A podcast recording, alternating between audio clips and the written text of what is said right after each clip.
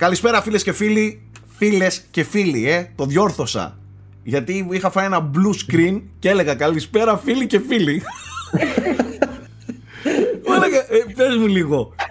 Κάνω 850 χρόνια αυτή τη δουλειά. Πώς γίνεται να ξεκινάω με τέτοιο λάθος; Δηλαδή είμαι psycho killer. Τέλος πάντων, φίλες και φίλοι, γιατί ξέρω ότι αυτήν εδώ την εκπομπή την παρακολουθούν και πάρα πολλά κορίτσια και είμαι πάρα πολύ χαρούμενος για αυτό. Παίρνω και μηνύματα από κορίτσια να μου λένε γιατί δεν κάνετε εκπομπή; Και εκεί είναι που γίνομαι ακόμα πιο χαρούμενος. Όπως και να έχει, καλώς ήρθατε σε ένα ακόμη Frame Rate Uncut. Είμαι εδώ με τα αγόρια μου, τα όμορφα.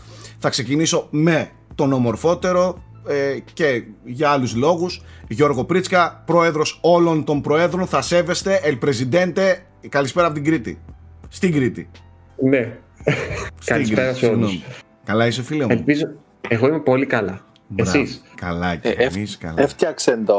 Ναι, Ναι, δεν μπορούσα να το ανεχτώ αυτό άλλο Nike, οπότε το πετσόκοψα. Υπήρχαν- Πήγα στον Google. Υπήρχαν παιδιά Πήγα από κάτω στο- που γράφανε, στον ξέρεις, Google, ε. ε. Θα σας ακούσω στο Spotify γιατί δεν μπορώ να το βλέπω.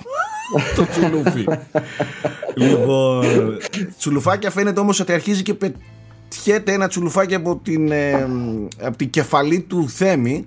Α, από εκεί, ναι. Εκεί Ισχύει. υπάρχει ένα θέμα. Εν τω μεταξύ, καλησπέρα καταρχάς σε όλους. Να το πούμε, αυτό είναι βραδινό frame rate. Γυρνάμε σε πιο προχωρημένη ώρα. Κυριακή βράδυ. Εγώ είμαι απόλυτα χαλαρός αυτή τη στιγμή. Και το μόνο που θέλω να σχολιάσω είναι το πόσο δραστικά μέτρα παίρνει ο πρόεδρος. Πετάει το τσουλούφι, τι κάνουμε, το κόβουμε. Το κόψες. Σκορπάει Περίμενε, death ο περίμενε, τύπος. Το κόψες. Ξεκάθαρα. Κάχα ζώη, σε τι δουλειά έχει να κόψει, τι φταίει το τσουλούφι επειδή είσαι εσύ στον ύπνο σου άτσαλος; Σάκη Δεν έτσι μπορώ. είναι ο killer. Ο άνθρωπος έχει, έχει γίνει φωνιάς. Ε, πήγε να σηκώσει μπαϊράκι. Αυτά δεν πρέπει να τα ανέχεσαι. Ωραία, Γιώργο, να σου πω κάτι. Να τώρα, κόβονται. τώρα που το βλέπω, το ένα αυτή σου λίγο πετάει. Απ' τη μια πλευρά λίγο φεύγει το ένα αυτάκι. Είναι λίγο προς link. ε, Αυτά είναι του φάση. link, ναι, δεν τα αλλάζω. Ναι, εντάξει. α, έτσι. Και ε, γεια σου Θέμη και έχουμε και τον ε, Nike Ferrari από την όμορφη μας στην Κύπρο. Γεια σου Nike μου. Καλησπέρα σας. Εδώ τσουλούφια δεν υπάρχουν. Δεν υπάρχει τίποτα εδώ πέρα. Αφήστε τις τρίγες και όλα αυτά είναι λεπτομέρειες. Λοιπόν, πάμε με τη μία στην επικαιρότητα και θέλω προπάντων να συζητήσουμε ένα από τα hot θέματα της εβδομάδας. Ε, Ήταν αυτό που συνέβη με το Resident Evil Village. Ε, Η Capcom είχε μια παρουσίαση ε, του παιχνιδιού, είδαμε διάφορα σχετικά με το Resident Evil franchise γενικότερα, αλλά κυρίως εστίασε φυσικά στο Village, το οποίο κυκλοφορεί πάρα πολύ σύντομα στις 7 Μαΐου για PC, Xbox και PlayStation πλατφόρμες.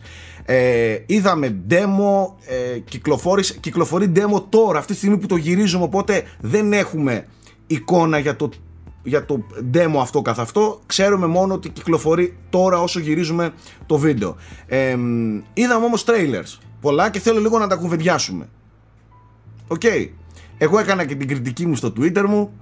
Ε, για μιας και το λέμε Θέμη να ρίξεις και μια λεζάντα για τα twitter μας ε, ολονών, να μπει ο κόσμος να κάνει follow, να βλέπει εντυπωσιακές, εξαιρετικές απόψεις για την Μπαρτσελώνα, για... να, Κυρίως. να σας πω κάτι, αν υπάρχει ένας λόγος, ένας λόγος να είστε στο Twitter είναι να βλέπετε μένα και τον Πρίτσκα να μαλώνουμε. Είναι ό,τι καλύτερο υπάρχει. να βριζόμαστε τέτοια πράγματα. Εκεί αρχίζει και κάνει και την ψυχραιμία του και όλη του την αξιοπρέπεια ο Γιώργος Πρίτσκας. Απλά δείτε. Που το. δεν είχε ποτέ, έτσι. Ναι, κι ναι, αλλιώς. αυτό, αυτό, Ε, αυτό, αυτό, αυτό. Πήραν Λοιπόν, τρόπαιο χθες όμως, οπότε Έτσι. εντάξει. Σωστό. Πήραμε. Δεν πήραμε. τον βλέπεις γι' αυτό χαμογελάει τόσο πολύ ο Γιώργος. μιλήστε Είναι μου λίγο. πρόεδρος. Στον 7ο ουρανό όλοι αδέρφια. ξέρεις. Ε, μιλήστε μου λίγο, σας παρακαλώ, για το The Village πριν πω και εγώ αυτά που θέλω. Πρίτσκας. Ε, εμένα συνεχίζει και μου αρέσει σε γενικές γραμμές. Δεν, ξέρεις τι, δεν έχω αποφασίσει ακόμα αν είναι καλή όλη αυτή η υπερπροβολή που κάνει τώρα τελευταία. Δηλαδή νιώθω ότι έχω δει πολύ πράγμα. ρε παιδί μου. Δηλαδή κάθε α, 15-20 μέρες ένα μήνα έχουμε showcase, κάτι τέτοιο νιώθω. Δεν ξέρω αν αληθεύει, απλά σου λέω πώς νιώθω τώρα. Νιώθω ότι έχω δει πάρα πολύ. Συν τα demos, τα οποία είναι 20 μέρες πριν την κυκλοφορία. Δεν με πολύ ψήνουν να, να ντε και καλά ας πούμε, να, το, να το τσεκάρω. Μιας και σε 20 μέρες θα παίξω το παιχνίδι. Τώρα από εκεί και πέρα, ε, εγώ βλέπω ένα παιχνίδι που μου βγάζει μία αίσθηση διαφορετική από το 7. Και καταλαβαίνω αυτό που έγραψες στο tweet ε, και νομίζω δεν είναι τόσο θέμα action. Νομίζω όμως ότι μοιάζει πιο πολύ περιπέτεια φάση. Δηλαδή, ε, Resident πολλά Evil 5. skin- Όχι, ελπίζω όχι. Περίμενε. Ελπίζω όχι. Τι εννοώ; Ναι. Εκείνο, το Resident Evil 5 ήταν όντως πολύ περιπέτεια. Από το ένα σημείο στο άλλο, προχωράμε, Μπράβο. μπαπ, μπαπ, Ε, μπαπ. Ναι, νιώθεις ότι θα- μάλλον θα είναι λίγο πιο πολύ ταξίδι, ξέρεις, από το ένα σημείο στο άλλο, ε, μια πρόοδος, μια ιστορία που είναι έτσι λίγο πιο φιλόδοξη και πιο ανεπτυγμένη ίσως από το, το 7. Μμμ. Ε, και το οποίο τώρα φοβάμαι, όπως και τα περισσότερα Resident Evil, μπορεί να έχει κάποια εξαιρετικά σημεία, μπορεί και να έχει κάποια εξαιρετικά χάλια σημεία. Δηλαδή, το βλέπουμε αυτό ότι συνήθως δεν μπορεί να κρατήσει την ποιότητά του σε όλη τη διάρκεια. Τώρα, μακάρι να τα καταφέρει. Ε, Επίσης, μην ξεχνάμε και το, το 6, έτσι, το οποίο ήταν ένα πολύ περίεργο πείραμα με διαφορετικές ομάδες που έφτιαναν διαφορετικά κομμάτια του παιχνιδιού και ήταν ένα Frankenstein πράγμα ας πούμε, που δεν είχε ιδιαίτερη συνοχή. Νομίζω ότι έχουν μάθει από αυτά και δεν κάνουν τα ίδια λάθη. Ε, Κοίταξε, μόνο και μόνο που απέχει από τις ε, γροθιές σε βράχους και τριφογυριστές κλωτσιές σε δεινόσαυρους. Κάτσε, αυτό δεν το Ε, ξέρεις ακόμα. Θα αρχίσει, θα, θα αρχίσει τα karate kids στους λικανθρώπους. Περίμενε. Κοίτα, να σου πω κάτι. Είναι και λίγο μέρος το Resident Evil και αυτό. Λίγο. Δηλαδή το λίγο cringe, ε, περίεργο Μπει μου βιά. B-movie, ναι, B-movie ας πούμε action, το έχει λίγο. Τώρα, εμένα το στυλ του μου αρέσει, η ατμόσφαιρα που μου βγάζει μου αρέσει. Ε, τεχνικά φαίνεται πολύ όμορφο και είδαμε και τις προδιαγραφές ας πούμε, για τις κονσόλες και τα λοιπά. Όχι, νιώθω αισιόδοξος. Και α, το- αυτό που με κάνει πολύ αισιόδοξο Σάκη είναι ότι αυτός ο Dusk Golem που είναι ο insider ας πούμε, της Capcom, ο οποίος είναι αρκετά αξιόπιστος, συνεχώς αναφέρει ότι μέσα στην Capcom το πιστεύουν πάρα πολύ. Δηλαδή το θεωρούν ας πούμε ως επίτευγμα. Μμμ. Οπότε, τι να πω. Μακάρι όντως να είναι όχι μόνο εμπορικά αλλά και ποιοτικά, ας πούμε, όπω το θέλουμε. Απλά ξέρεις τι γίνεται, είναι και το άλλο. Υπάρχουν πολλά διαφορετικά κομμάτια του κοινού που έχουν διαφορετικές ιδέες για το τι είναι ένα καλό Resident Evil. Μμ. Οπότε δεν το ξέρω, είδα και ας στα πούμε, ποιον tweets θα από κάτω. ικανοποιήσει. Στα replies. Το Ναι. είδα αυτό. Ναι, δεν ξέρω τώρα. Εσείς πώς το βλέπετε, Πιο κοντά στο 4, πιο κοντά στα πρώτα, μια μίξη. Ας πούνε τα παιδιά πρώτα. Ε, εγώ είδα το τρέιλερ, εντάξει λίγο με προβλημάτισε και είπα να κατεβάσω τον demo, να το δοκιμάσω. Πρόλαβα, έπαιξα 5 λεπτά, ήθελα απλά να δω τι vibes εν τέλει δίνει και πόσο θα ισχύει αυτό το action. Δηλαδή, αν το δω στο demo το action, το πολύ το action, φάση 5, φάση 6, εντάξει, λίγο θα τρομάξω. Αλλά ευτυχώς τα 5-10 λεπτά που πρόφτασα να παίξω, να πούμε ότι τώρα που θα το δείτε, πλέον δεν θα υπάρχει το demo γιατί διατέθηκε για 8 ώρες από 8 το βράδυ της Κυριακής και παίζεις μόνο 30 λεπτά, ό,τι παίξεις. Και ούτε υπάρχει offline mode ή κάτι. Ε, είναι σαν το πρώτο demo, απλά είναι στο χωριό, έχει τα vibes του, του 4, ξέρεις, χωριό, ε, χωριό εκεί στη Ρουμανία, φάση με το ξεκινάς και βλέπεις και το προορισμό σου ότι το κάστρο είναι ψηλά στο, στο λόφο και πάλι έχει λίγο εξερεύνηση, δηλαδή ψάχνεις να βρεις ε, ήθελα να δω και πόσους εχθρούς θα έχει και αν θα έχει άπλετα πυρομαχικά. Δεν είχε, είναι μετρημένα. Είχε easy, normal, hardcore. Το παίζα στο normal, βρήκα μία σφαίρα από εδώ, μία σφαίρα από εκεί και αντιμετώπισα και δύο εχθρούς, μετά το κλείσα. Εντάξει, ήθελα απλά έτσι λίγο να με καθησυχάσει τον demo. Φυσικά τον demo στοχευμένο, ό,τι θέλουν σου δείχνουν. Στο τέλος άλλων μπορεί να σου μπήξουν. Οπότε εντάξει, δεν το Γιώργο. φοβάμαι. Νομίζω μετά το 7. Νομίζω έχει inventory, έτσι δεν είναι; Ναι, έχει κανονικά inventory, Έχει ναι. inventory. Ναι, ναι, ναι, ναι. Ε, θα είναι ωραίο. Δεν έχουμε καταλάβει αν είναι ανοιχτή δομή, έτσι. Αν, μάλλον είναι κάτι ενδιάμεσο, φαντάζομαι. Δηλαδή είναι η περιοχή του village Βγήκε και ο του χάρτης κάστρου. του, βγήκε ο χάρτης του παιχνιδιού. Απλά είναι λίγο location spoilers τώρα το τέτοιο. Να το συζητήσουμε. Απλά φαίνεται Όχι, ότι θα μη- είναι ναι. μεγάλο Οκ. το παιχνίδι. Άρα φαντάζομαι ότι θα έχει και ψιλο adventure στοιχεία όπως είχαν τα Έχει, πρώτα. έχει, ναι, με γιατί αντικείμενα, κλειδιά Ναι, και ναι, τα ναι. λοιπά. Το demo το σημερινό έχει χάρτη όσο προχωράς, ανοίγει. Ε, πας εκεί να ανοίξεις την πόρτα, σου λέει δεν ανοίγει και βλέπεις ότι θέλει ένα crest, οπότε πας κάπου αλλού. Όπως Α, ήταν οκ. εντός του κάστρου, Ναι, ναι, ναι, ναι, ναι. που λίγο, ε, έχει αυτό το adventure το στοιχείο. Εντάξει. Απλά ίσως Σάκη να έχει τμήματα που να είναι λίγο πιο action, κατάλαβες; Λοιπόν, εμ, ναι, κατάλαβα τι λες.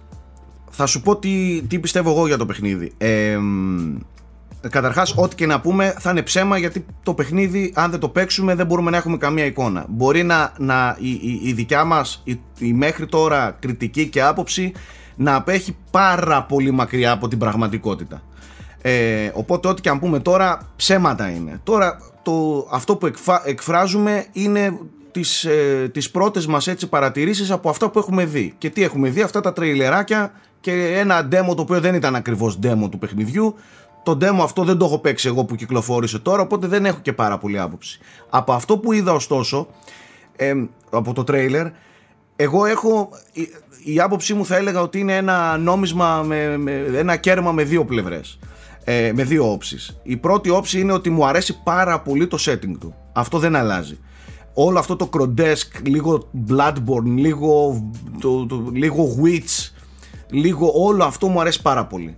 Με τους λικανθρώπους, ε, με τις φωτιές, αυτό το, το, Ναι, τα με βαμπύρ. τους χωρικούς, τα βαμπύρ, αυτά μου αρέσουν πάρα πάρα πολύ. Είναι για μένα δηλαδή ένα από τα πολύ, πολύ, πολύ, πολύ μεγάλα selling point του παιχνιδιού.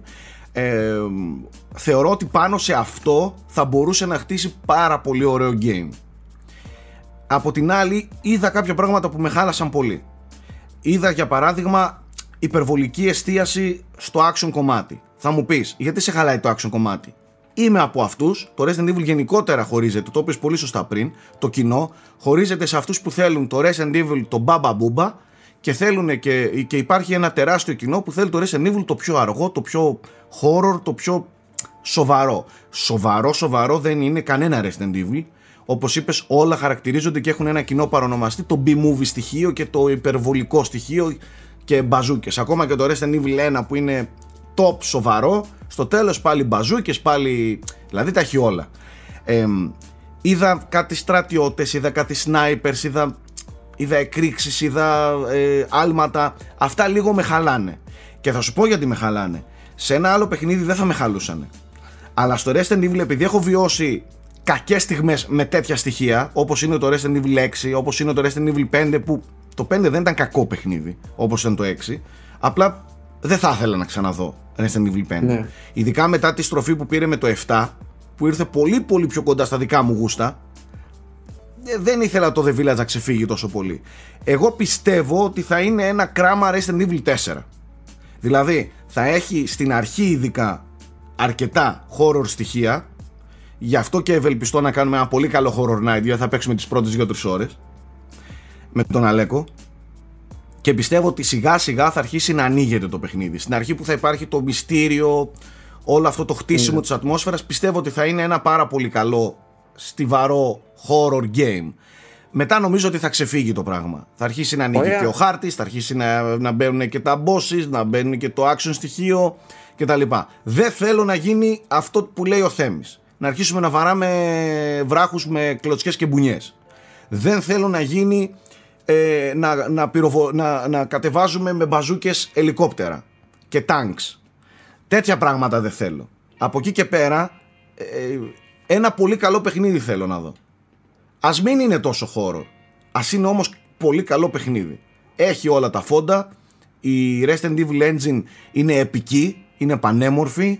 Πιστεύω και, και, και αυτό που σίγουρα αναγνωρίζω εδώ και πάρα πολύ καιρό είναι ότι προσπαθούν να πειραματιστούν οικαστικά και αυτό μόνο καλό είναι. Δεν είναι το κλασικό zombie, virus, ε, labs, τέτοια πράγματα. Είναι κάτι εντελώς διαφορετικό, κάτι πολύ έξω από τα νερά του, του Resident Evil. Εποχής θα έλεγα ότι είναι. Καταλαβες, Ναι. με, με, με- με όλο αυτό το στήσιμο. Δεν ξέρω. Δεν ξέρω. Ε, ε, εγώ πάντως πιστεύω ότι δεν θα βγει μέτριο παιχνίδι. Θα είναι ή επικό ή μεγάλη μούφα. δεν το ξέ- χωριό πάντως δεν νομίζω είναι να δω πολύ κάτι ενδιάμεσο. ατμοσφαιρικό. Έχει πολλή ατμόσφαιρα στο χωριό. Δηλαδή είναι αυτή η Τρανσιλβανία, εκεί η Ρουμανία, η περιοχή, το κλασικό. Δεν το συζητάμε. Δεν το Right. συζητάμε. Ναι. Ε, Θέμη, Ε, εγώ, παιδιά, δεν έχω να πω και ιδιαίτερη άποψη γιατί δεν έχω και πολύ επαφή με τη σειρά. Οπότε, τι να πω. Περιμένω ξέρετε- το, την κριτική του Σάκη Καρπά.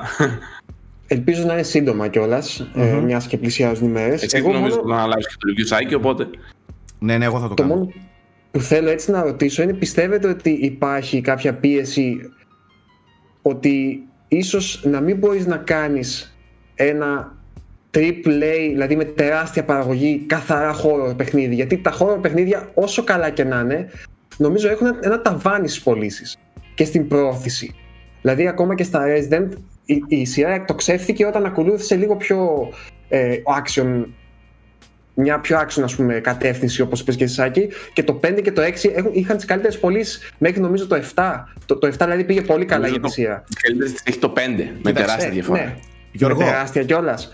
Ναι, οκ. Okay. Μην κρυβόμαστε ότι... πίσω από το δάχτυλό μας. Και συγγνώμη που σε διακόπτω.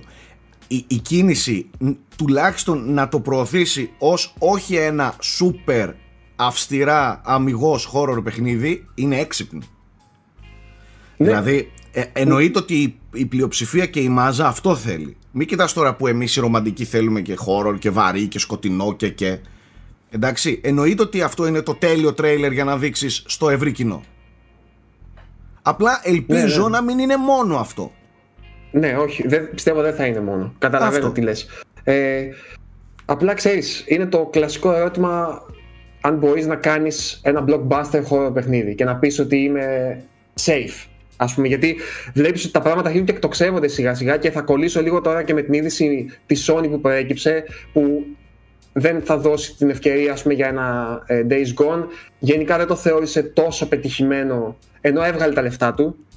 Ε, Και γενικά ξέρεις, όταν πας σε παραγωγές που είναι triple triple A, ας πούμε, δεν ξέρω πώς να το χαρακτηρίσω, πολύ μεγάλες, blockbuster ας πούμε παιχνίδια, ε, πλέον δεν έχεις τα περιθώρια να ρισκάρεις με τέτοιες κατευθύνσεις ομές ενδεχομένως. Κατάλαβε. Ναι. Με αυτή την έννοια. Τώρα από εκεί και πέρα, όπως λες και εσύ, αυτό δεν σημαίνει ότι θα δούμε κάποιο μέτριο παιχνίδι. Έτσι μπορεί να Πάντως, είναι λίγο πιο άξιο για να είναι τέλειο παιχνίδι. Η, προώθη, η προώθηση και το marketing γύρω από το The Village απέχει πολύ μακριά από την προώθηση και το marketing του Resident Evil 7.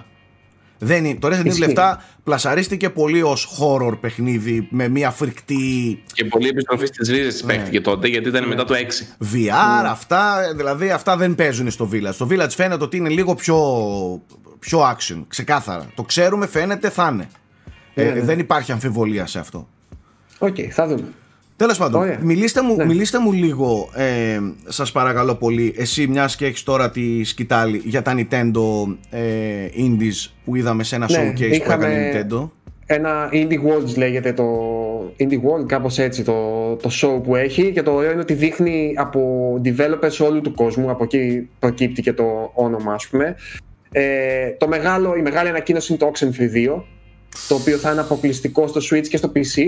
Ε, το πρώτο ήταν πολύ ωραίο, δηλαδή είχε ένα πολύ εντυπωσιακό, για μένα ίσως και το κορυφαίο μέχρι στιγμής σύστημα real-time διαλόγων, δηλαδή έρε πάρα πολύ ωραία Απίθανο. και είχε και πολύ ωραίο voice-over. Ε, κατά τα άλλα ήταν ένα παιχνίδι ψηλο Scooby-Doo horror teenage φάση με ο, πολύ ωραία ατμόσφαιρα. Πάρα πολύ ωραία ατμόσφαιρα ναι. και πολύ ιδιαίτερο εικαστικό. Ε, και από ό,τι κατάλαβα θα διαδραματίζεται πάλι στο ίδιο νησάκι που είχαμε και, στο, και το πρώτο. Οπότε και μου φάνηκε λίγο πιο σκοτεινό εδώ πέρα. Μακάρι, μακάρι να, έχουν, να μείνουν δηλαδή λίγο από τα ίδια πάλι, ναι. αλλά να εξελιχθεί ακόμα περισσότερο αυτό που είχαν επιχειρήσει να κάνουν. Τέλος πάντων, πολύ ευχάριστη ήδη στο Oxenfree 2 και μου αρέσουν τα indies, ξέρεις, αποκτούν ε, και ένα όνομα έτσι λίγο παραπάνω από τι να πω τώρα, αποκτούν ένα brand, ας πούμε, mm-hmm. κάπως έτσι. Γιατί όταν έχεις χτίσει ένα πρώτο Oxenfree, είδες ότι υπάρχει ένας ενθουσιασμός.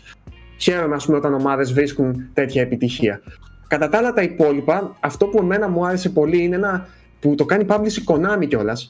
Αλλά νομίζω. Εν μεταξύ ότι είχαμε την Konami σε show με ναι. indies. δηλαδή η Konami πώς είναι indie, παιδιά. Ήταν λίγο κουλό. Δεν το, δεν το φτιάχνει η Konami, απλά το κάνει publish. Νομίζω βγαίνει το 22. Έχει ένα έτσι καστικό, εντελώς παραδοσιακό Ιαπωνικό. Φαίνεται πανέμορφο.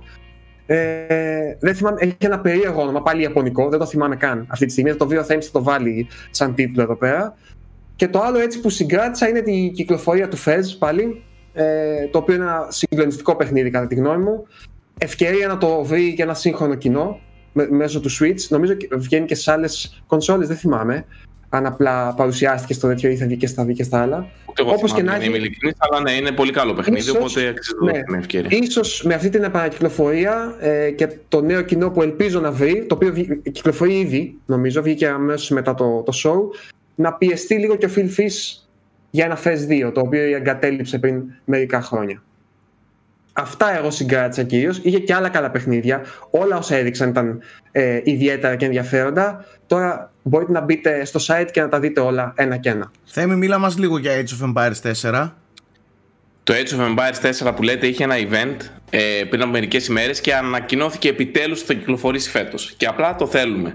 Είδαμε και πιο αναλυτικά gameplay πλάνα, παρουσιάστηκαν κάποιοι από τους, πολι... από τους πολιτισμούς που θα έχει μέσα και από τα campaigns που θα έχει. Ε, τι να πω, εγώ τώρα ως ε, λάτρης της σειράς εδώ και πολλά χρόνια και νοσταλγός κιόλας γιατί μεγάλωσα με αυτά τα παιχνίδια, ε, μου αρέσει πάρα πάρα πολύ αυτό που βλέπω. Δεν βλέπεις, λίγο, δεν βλέπεις λίγο, λίγο πίσω τον τεχνικό τομέα; Για μεγάλη παραγωγή της Microsoft, μεγάλη επανα επανα, ε, επαναφορά ενός ναι, τεράστιου okay, franchise. Δεν ρίχνουν και σαγόνι τα γραφικά, αλλά δεν μπορώ να πω ότι μου φαίνεται και να. Δεν θα παραπονιόμουν κιόλας. Ναι, όχι ότι είναι κακό, απλά θα ήθελα ένα κλικ, ένα τσικ πιο εντυπωσιακό. Λίγο, λίγο. Θα το ήθελα εγώ. Ναι, οκ. Okay. Προσωπικά δεν με, δεν με ενόχλησε ιδιαίτερα γιατί. Ε, Πώς το πω, τικάρει πολλά κουτάκια που θέλαμε στο franchise εδώ και πολύ καιρό. Okay. Δηλαδή από τους τοξότες πάνω στα τείχη, από τόσο απλά πράγματα. Ε, ναι, πες μου Γιώργο. Ε, δεν ξέρω αν έχεις παρακολουθήσει καθόλου. Είναι ακριβώς σαν τα παλιά. Δηλαδή είναι η ίδια συνταγή πάλι με αναβαθμίσεις όπως ήταν εποχές κτλ. Δηλαδή ναι, είναι ναι, το βασικό τέτοιο του Age of Empires αυτό είναι. Το ότι κάνεις progress το Age από πάνω. Ναι, όχι. Αναρωτιέμαι αν έχει κάποια καινοτομία ας πούμε, που τη διαφημίζουν κάπως ή όχι. Είναι απλά. Δεν νομίζω ότι διαφήμισε κάποιο ιδιαίτερο χαρακτηριστικό. Απλά okay. πρακτικά συνεχίζει το franchise. Πάμε είναι σε νέα settings, νέα campaigns. Ε, και φαίνεται και πολύ πλούσιο γενικά από το πόσου πολιτισμού ναι, ναι. καλύπτει και το πόσο Έχουμε ημερομηνία. Δεν έχουμε, απλά. Δεν έχουμε, έχουμε ημερομηνία, αλλά θα κυκλοφορήσει φέτος προς το τέλος της χρονιάς. Okay. Είχαμε και μία καθυστέρηση. Είχαμε καθυστέρηση. Ε, κοντά στο με το Age of Empires και αυτό. Ε, το ένα βγαίνει, το άλλο δεν βγαίνει. τουλάχιστον για αρκετό καιρό ακόμα. Είναι το Deathloop της Bethesda. Το ματιάξαμε. Ε, το, με το, το που είπατε καλά λόγια, το περιμένω, το περιμένω, το περιμένω. Δεν ξέρω για όλα αυτά. Και θα έρθει Σεπτέμβριο, 14 Σεπτεμβρίου. Μάλιστα. Οκ. Okay. Αναμενόμενο. Εγώ δεν ξαναλέω για παιχνίδι όχι, ότι όχι. κυκλοφορεί τότε. Απλά όχι, μία μέρα, δύο πριν βγει θα το συζητάμε. Στο τέλος θέλω το... στο τέλος της χρονιάς θα ξανακούσουμε το frame rate που λέγαμε για τις κυκλοφορίες του 21 και θα, και θα μας πιάσει σπαστικό γέλιο να ξέρετε, είμαι σίγουρος. Είμαι πολύ σίγουρος. Νάικ κατέβασες το update του PS5. Ναι, το ξέρεις, κατέβασα. Έχ, ξέρεις, έχεις πληροφορίες, τι παίζει, τι και πώς; Ε, ναι, δοκίμασα, ε, δεν έχω, δεν το δοκίμασα το SSD, βασικά ε, δίνει πλέον τη δυνατότητα να αποθηκεύεις παιχνίδια του PS5 πάνω σε εξωτερικό SSD. Α, απλά όταν θες να το τρέξεις πρέπει νομίζω, Θέμη, διόρθωσε με κάνω λάθος, να το μετακινήσεις πίσω στον εσωτερικό SSD για να τρέξεις το παιχνίδι, αλλά πάλι η Sony λέει ότι είναι πολύ πιο γρήγορη η μεταφορά από το να το κατεβάσεις ή εκείνη την ώρα να το κάνεις install. Εγώ όμω όμως πρόσεξα και άλλες διαφορές, ε, πήγα στα settings πρώτα και έβγαλα κάποιες φωτογραφίες και πρόσεξα π.χ. στα video settings στο HDR πλέον αν θες υπάρχει setting που είτε το έχεις συνέχεια on είτε το HDR είναι on μόνο στα παιχνίδια που το υποστηρίζουν. Δεν είναι αυτόματα on. Και επίσης έχει και με έναν άλλο setting που ε, στα 120 Hz αν θες το έχεις off στο automatic ή στο... Αυτά πρόσεξα. Αυτά ε, είναι και μερικά από τα σημαντικότερα Nike. Ε, ναι. Και μπορώ να πω ότι εγώ γενικά που έχω το χούι να βάζω πολλά παιχνίδια στην κονσόλα κατεβασμένα, δεν ξέρω, εγκεφαλικά μου αρέσει. Ε, σώζει ζωές ε, η αποθήκευση σε εξωτερικούς δίσκους. Πραγματικά όμως ήταν από τα χαρακτηριστικά που έλειπαν που υπήρχαν στο PS4. γελάκι πρίτσκα. Δεν λέω τίποτα άλλο. Αφήστε το. Το είδα το γελάκι πρίτσκα και ναι. δεν θα το σχολιάσω. Ούτε εγώ θα τα αφήσω για μετά, αλλά αυτό το εγκεφαλικά μου αρέσει να κατεβάζω παιχνίδια στο τέτοιο. Να είναι γεμάτη κονσόλα. Λοιπόν, θα σας πω, θα σας πω το μαρτύριό μου με το θέμη. Θα σας πω το μαρτύριό μου με το θέμη. Σας τορκίζομαι, δεν βάζω ούτε σάλτσου ούτε τίποτα. Όποτε έρχεται αριδέα, πηγαίνει και μου κατεβάζει από το Game Pass, από το PSN, από το Gold, ε, ε, Plus του PSN ό,τι παιχνίδι έχει που είναι κοντά στα γούστα μου και ας μην και ας ξέρω ότι δεν θα το παίξω ποτέ μου πηγαίνει και μου τα κατεβάζει όλα πηγαίνει μου κατεβάζει το Master Chief Collection πάντα ενώ δεν πρόκειται να παίξω. Άκουσε με λίγο. Γίνεται να έχω το Xbox και να μην έχω μέσα όλα τα Halo περασμένα. Θέλω μια στιγμή να παίξω Halo. Τι έκανα, περιμένω να κατεβάσω 100 γίγα. Στο δικό σου Xbox. Στο δικό μου όχι. Πιστοτικό μπορεί να σε πιάσει. Gears, μου κατεβάζει Gears of War 5 και το 4 άμα θες να το ξαναπέξεις ε, Τι να το κάνω ρε μαλάκα τώρα Μαλάκα, κάτσε τώρα, έχεις Xbox θα έρθει ένας να τον δείξει τα γραφικά. Πρέπει να έχεις τον Gears 5 Hive Busters μέσα. Αγόρι μου, δεν θέλω να δείχνω γραφικά στον κόσμο. θέλω να παίζω εγώ. Καταλαβαίνεις; Δηλαδή Ο αυτό Θέμης είναι όντως έτοιμος το. για κάθε ανάγκη, έτσι. Μην Ρε, προκύψει κάτι ρε, μου άλλο. γεμίζει. Δεν βγήκε ποτέ Forza Horizon 4, τα Halo όλα και το Gears 5 είναι μόνιμα Forza κατεβασμένα. Horizon. Και τι κάνει, ναι, και τι Σάκη, κάνει. δεν έχεις- Και τι κάνει. Κατεβε... Παίρνει το Xbox, το χειριστήριο και κατεβαίνει έτσι τη λίστα με τα install παιχνίδια. Την ανεβοκατεβαίνει, ξανακατεβαίνει και γεμίζει ότι. Α, έχει, έχει, έχει. Εντάξει, καλά είμαστε. Πάμε καλά, πάμε καλά. Δεν θα, δεν θα, δεν θα πάθουμε κάτι. Τέλος πάντων, ε, είχαμε και ένα. Ναι, ρε φίλε, και με τα 667 GB το PS5 μα ήταν μαρτύριο. Δηλαδή, Ναι, ναι, εντάξει, εντάξει. γέμισε μέσα σε 5 μέρες. Εμένα δεν γέμισε ακόμη. Εγώ το γέμισα στις δύο πρώτες μέρες, ναι. Ναι, Εμένα άμα έχεις δεν τέτοιο γέμισε. χούι, ρε φίλε, αγόρι μου, εννοείται θα το γεμίσεις. Δεν κατάλαβα, ό,τι θέλω θα κάνω. Εντάξει. Αυτό το PS4. ε, αλλά καταλαβαίνεις ότι είναι παράλογη αυτή η κουβέντα που κάνουμε. Εγώ είμαι με το Θέμη, μπράβο. Μαλάκα, Εγώ θέλω όλα μου τα παιχνίδια που τα έχω αγορασμένα να τα έχω μέσα στην κονσόλα μου περασμένα. Να μου βάλετε SSD εξωτερικό. Σου βάλανε. Και να μου ανοίξετε και την M2 τη Είναι θύρα. το PT. Να μου ανοίξετε και την M2 τη θύρα να βάλω και εκεί ένα 2 τεραμπάιτ να ησυχάσουμε. Ναι, Αν ναι, έτσι. αυτή δεν άνοιξε ακόμη. Μετά. Μάλιστα. Είχαμε και ένα τεράστιο ανακοίνωση για τεράστιο ρεκόρ του PS5 σε πωλήσεις. Είχαμε τεράστιο ρεκόρ, δεν το ανακοίνωσε η Sony, το ανακοίνωσε το NPD Group, το οποίο είναι η υπηρεσία που μετράει τα στατιστικά στην Αμερική. Στην Αμερική. Και έσπασε το ρεκόρ όλων των εποχών ε, στους πέντε πρώτους μήνες στην αγορά. Δεν υπάρχει κονσόλα που να έχει πουλήσει περισσότερο στους πέντε πρώτους μήνες στην αγορά. Στην Αμερική Τα κατέστρεψε όλα τα Ναι, ρεκόρ για την στην Αμερική, αγορά για της την Αμερικής. Αμερικής, ναι. Και Είναι η κονσόλα που δεν έχουν οι περισσότεροι. εν τέλει Πώς φαίνεται ότι είναι η ήταν, κονσόλα που είδα- έχουν οι περισσότεροι είδα- όμως, όχι, ρε είδα- παιδιά. είδα Πού ένα πάει τα tweet. ρεκόρ; Πώς ήταν, ήταν εύστοχο. Ναι, best selling console that nobody has, ας πούμε. Απλά Αυτό. μάλλον η διαχείριση του στόκ έχει κλείνει λίγο πιο πολύ προς την Αμερική. Μάλλον. Ή απλά είναι περιζήτητη η κονσόλα κιόλας. Και στην Αμερική υπάρχει πρόβλημα με το stock. Ε, ναι, Παντού είναι απλά υπάρχει περιζήτητο, ρε πρόβλημα. παιδιά. Το έχει και πάρα πολλοί κόσμος, αλλά επειδή το θέλει ό- ό- όλη η γη, ε, αναγκαστικά δεν φτάνει το Αναρωτιέμαι stock. τι θα ήταν τα νούμερα αν δεν υπήρχε θέμα με το stock, ας πούμε. Και για το Xbox. Και για το Xbox. Και το που Xbox θα λέγαμε έχει ρεκόρ. θέμα. Με βάση τις δικές μου πληροφορίες από ανθρώπους ε, του χώρου ε, η κατάσταση του PS5 αυτή τη δεδομένη χρονική στιγμή έχει ως εξής. Έρχεται σιγά σιγά ελαφριά λίγο στόκ εξομαλύνεται μου είπανε η κατάσταση εξυπηρετούνται κάποια μεγάλα pre-orders τα οποία ε, ε, ένα μεγάλο, ένας μεγάλος αριθμός από pre-orders μάλλον που, που είχαν γίνει και δεν είχαν ακόμη εξυπηρετηθεί κατά το launch ε, η κατάσταση δεν αναμένεται τους επόμενους κοντινούς μήνες να διορθωθεί πλήρως και να μπορέσει να καλυφθεί η ζήτηση. Η ζήτηση είναι τεράστια.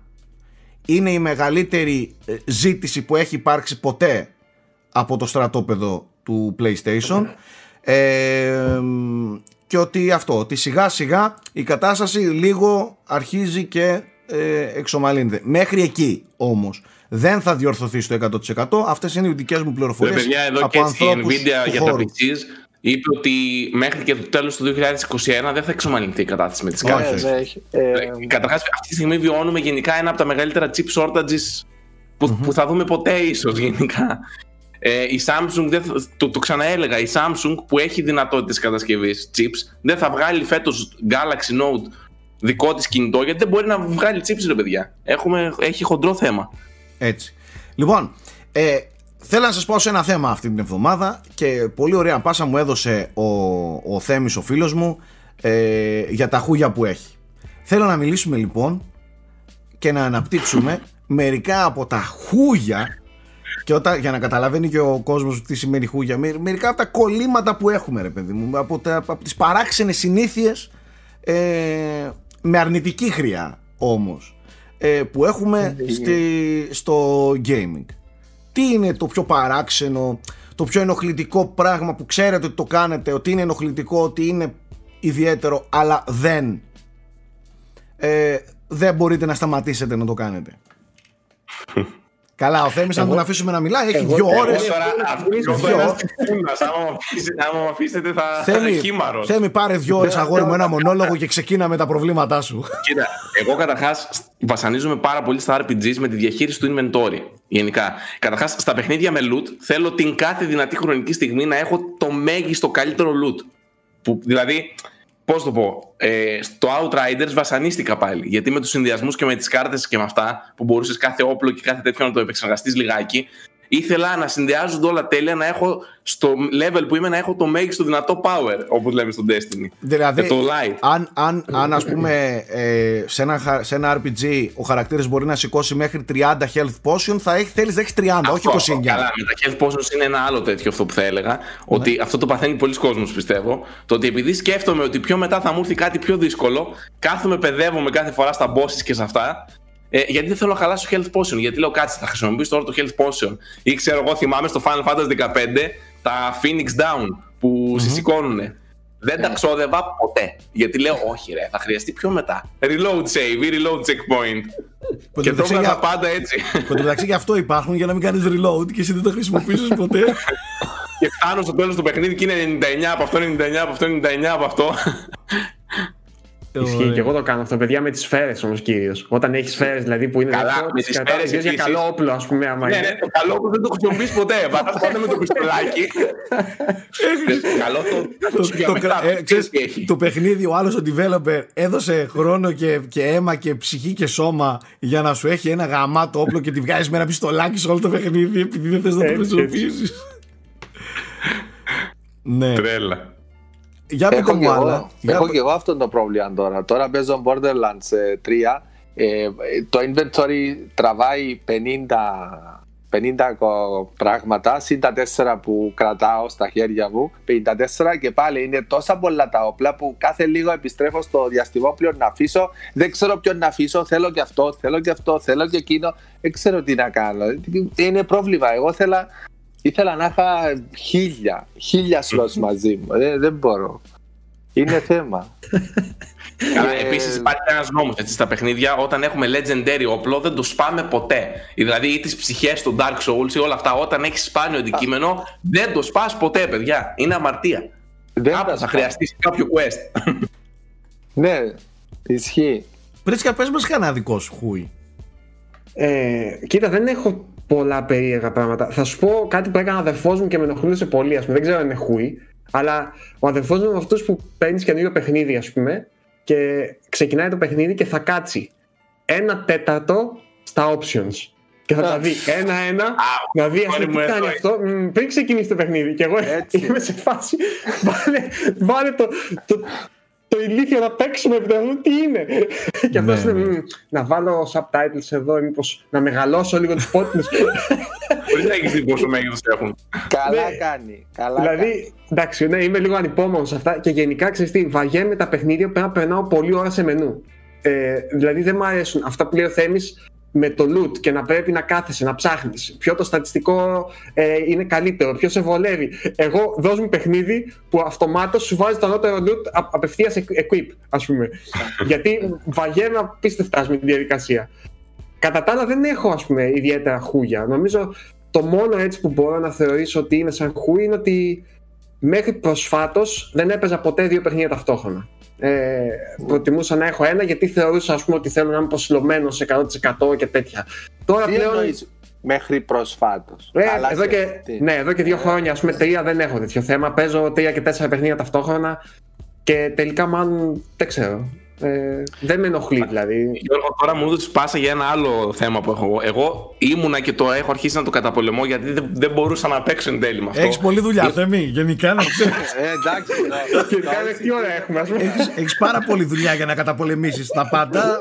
Θέλει πω. αγώνα, όχι μαλακίες Θα σου πω, τώρα. θα σου πω. Πώς έχουν μερικοί με το να πάνε στην τουαλέτα που θέλουν να είναι ιδανικές συνθήκες, ξέρω εγώ. Θα βάλουν. Τέλος πάντων, ας μην το πάω. Με αυτό- με αυτόν τον Μουσική, παραλληλισμό. φώτα. Δεν θα το πάω με αυτόν τον παραλληλισμό. Ήμουνα πολύ purist στο να μην χαλάσω την εμπειρία. Δηλαδή, λέω για να παίξω ένα παιχνίδι πρέπει να έχει απόλυτη ησυχία. Πρέπει να μην είναι κανένας στο σπίτι. Πρέπει να μην έχω δουλειές σήμερα, να έχω τελειώσει από νωρίς. Να έχω καθαρό κεφάλι. Ε, να παίζω την καλύτερη έκδοση με τα καλύτερα δυνατά γραφικά στις καλύτερες δυνατές συνθήκες. Καταλαβες. Λοιπόν, να, να σου πω μια ιστορία θέμα Ναι, αυτό. άρχισα λίγο να το καταπολεμώ αυτό γιατί μετά ε, έλεγα Ε, δεν θα παίξω σήμερα γιατί είμαι κουρασμένος, ξέρω εγώ. Ή δεν θα κάνω αυτό, δεν θα κάνω αυτό. Και εν τέλει δεν έπαιζα, ρε παιδιά. Περίμενα να βρω την ιδανική στιγμή και. Ε, Ποτέ. ήμουνα, ήμουνα σε αρκετά μεγάλο βαθμό έτσι, όσο όταν ήμουν φοιτητής. Και άκουγα να δεις τι συνέβη, ας πούμε. Σε κάποια φάση πήγα Εράσμους. Ε, Μμμ. Όπου φυσικά στο Erasmus δεν είχα τώρα ούτε τηλεόραση ιδιαίτερη. Είχα πάρει απλά το, το 360 το Xbox. Γιατί εκεί έπαιζα, ας πούμε, περισσότερη ώρα.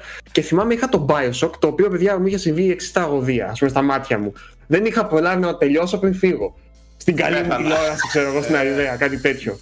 Και το είχα st- στην Ισπανία, ξέρω εγώ, ήμουν Erasmus, το είχα ένα τρίμηνο χωρίς να το συνεχίζω. Εντάξει, γιατί έλεγα όχι, αποκλείεται να χαλάσω εγώ αυτή την εμπειρία και να το παίξω. Ας πούμε, είχα μια CRT 14. δια- Σκεφτείτε λίγο, CRT πλέμα. 14. Ναι, ό,τι να είναι. Δηλαδή το είχε απλά το σπίτι, ξέρω εγώ, δεν, δεν την πήγα καν. Αλλά μία μέρα έσπασα, που λες, και λέω, έλα, ας βάλω και απλά θα εξερευνήσω ήδη αυτά που έχω κάνει. σα ίσα να, να Να κάνω τέτοιο. θυμηθείς. Ε, Ναι, παιδιά και δεν άντεξα και το πήρα μονορούφι και το τερμάτισα. Και μου άρεσε όμως τόσο πολύ που από τότε είπα τελικά το καλό παιχνίδι, όπου και να το παίξεις, θα σου βγάλει αυτό που έχει να δώσει. Εγώ αυτό έχω αρχίσει να Δηλαδή, στερνίζω. Και Καταρχάς- πλέον παίζω μέχρι και στο κινητό με streaming. να σου πω κάτι. Θα σας πω λίγο κάτι. Δεν έχετε. μ, Όταν έχεις εργάτες hardware. Όταν λέω εργάτες hardware, τι εννοώ; Και εγώ όταν ήμουν φοιτητή, είχα μια καλή ε, CRT, Philips, ε, με motion ε, plus και τέτοια πράγματα στη, στην Αριδαία. Όταν ήμουν φοιτητή, αναγκάστηκα και είχα μια πάρα πολύ μικρή από αυτές τις οθόνες που έχουν τα goodies για να λένε το, για να λένε το μενού και να που παίζουν φυλάδια διαφημιστικά. Μια τέτοια είχα. CRT 13, 14 προς 3. Ε, 4 προς 3 συγγνώμη. Τέσσερα προς τρία, Ναι, ναι. ναι, συγγνώμη. Τέσσερα προς Ε, 4 προς 3 με ένα σκάρτ ας πούμε, ό,τι να είναι. Και εκεί τερμάτισα τα, τα περισσότερα παιχνίδια που ήμουν φοιτητή. Και μ, τερμάτισα Oblivion, τερμάτισα ε, ε, το Shadow of the Shadow of the Colossus, Colossus. Το θυμάμαι τερμάτισα σαν χθες. ναι, το, το, το Black, όλα, όλα αυτά τα έπαιξα σε τέτοια, σε τέτοια οθόνη. Όταν έχεις τέτοιους εργάτες hardware που περάσατε μαζί, ξέρεις ότι ζορίστηκε, ξέρεις, ξέρεις ότι σε απογοήτευε σε Κά- κάποιες Κάπου φάσεις. δένεσαι πιο πολύ, να ξέρεις. Αλλά, Και- αλλά, αλλά ξέρεις, στο τέλος δέθηκες μαζί του. Δηλαδή αυτή την οθόνη, παιδιά, δεν την έχω πετάξει. Την έχω κάτω. Ξέρω ότι είναι πλέμπα. Δηλαδή ήταν πλέμπα, δεν ήταν ποτέ καλή. Και τότε και, στα, αρχ- και στις αρχές της δηλαδή δεν ήταν ποτέ καλή. Αλλά ξέρεις τι λες. Ευχαριστώ. Ευχαριστώ αδερφέ. Εδώ, μαζί. Αδερφούλη. Πάμε βγάλει τα λεφτά της, Αδερφούλη, έτσι. σε ευχαριστώ. Δεν είναι μόνο τα λεφτά της, είναι Ναι, ναι, στις ναι. δύσκολες στιγμές. Είχα εσένα δίπλα μου. Εγώ πάντως παιδιά έχω να δώσω μια συμβουλή σε όποιον κόσμο είναι σ- εγκεφαλικά ή- ίδια κατεστραμμένα με μένα, το ίδιο κατεστραμμένος. Ε, εγώ αυτό το, το κόμπλεξ το απέκτησα όταν πήρα καλή τηλεόραση και καλό ήχο και έφτιαξα το setup μου και ήθελα να τα παίζω εκεί στις τέλειες συνθήκες πιο πολύ. Αλλά όσο το σκέφτομαι παλιά στο πατρικό μου, και εγώ έπαιζα σε monitor με in-ear ακουστικά και οκ, με ό,τι είχα ε, σε εκείνη την περίοδο και δεν με ένοιαζαν τόσο πολύ τα τεχνικά, πιο πολύ απολάμβανα το παιχνίδι και πιο καλά έπαιζα από τον ψυχαναγκασμό που τραβάω τώρα. Οπότε αγνοήστε όσο μπορείτε, ρε παιδί μου, τις συνθήκες και απλά απολαύστε το παιχνίδι. Καλά, προφανέστατα. Ε, να σας πω και άλλα χούγια που έχω εγώ. Εγώ έχω πρόβλημα με το PC Gaming. Εάν δεν είναι ultra high flow 60 FPS, να πάει στο διάολο! Εννοείται. το Επίσης, έχω ένα κολοπέχνιδο και άλλο το πράγμα. κολοπισί και η κολοκάρτα. Εάν δεν είναι ultra high 60 FPS, όχι 59, 60 γαμημένε.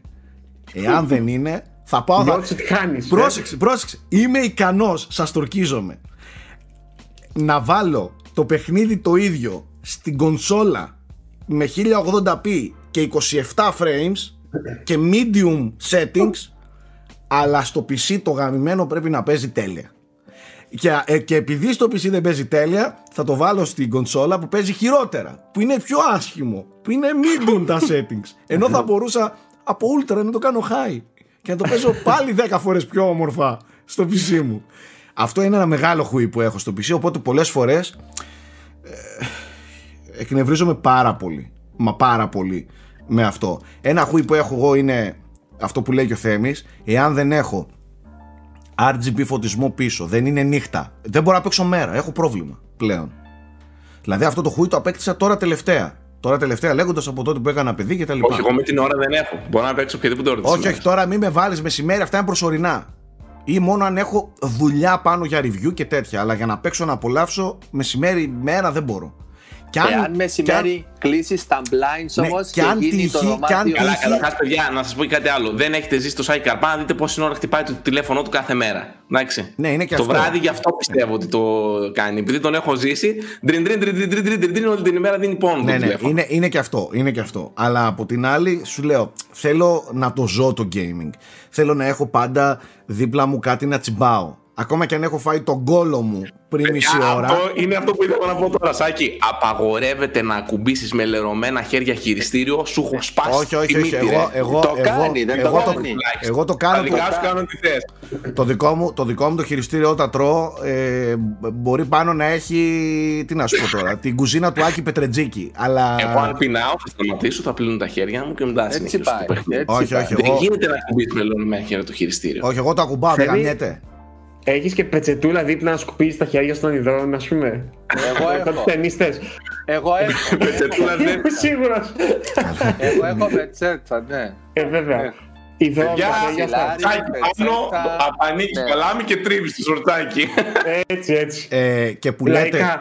και που λέτε για να τελειώσω με τα δικά μου κολλήματα ε, θέλω να είναι νύχτα, να έχει RGB φωτισμό να είναι όλα ήσυχα να μην, δεν μπορώ να παίξω με κόσμο να έχει ανθρώπους τριγύρω μου ποτέ δηλαδή ακόμα και ακουστικά να έχω και τα λοιπά μ, Αλίνα όχι μην είσαι εδώ φύγε μην είσαι δίπλα μου και, ας- και αυτή ας είναι με ακουστικά στο κινητό της έτσι να βλέπει Netflix στο κινητό όχι όχι όχι, όχι θα περιμένω να κοιμηθεί και μετά θα κάτσω να παίξω δεν μπορώ να κάτσω να παίζω και να έχω τριγύρω κόσμο. Ναι, ναι. Ε, εκείνο, ε, εκεί χάνομαι. Θέλω να έχω το φαγητό, κάτι να πίνω, τέτοια πράγματα. Ας πούμε αυτό είναι ένα δικό μου ε, κόλλημα. Τώρα από εκεί και πέρα έχω και θα σας πω, θα το πω, θα το πω. Αυτό είναι κάτι που μου έχει δημιουργηθεί από το Red Ring, Red Ring of Death του Xbox 360.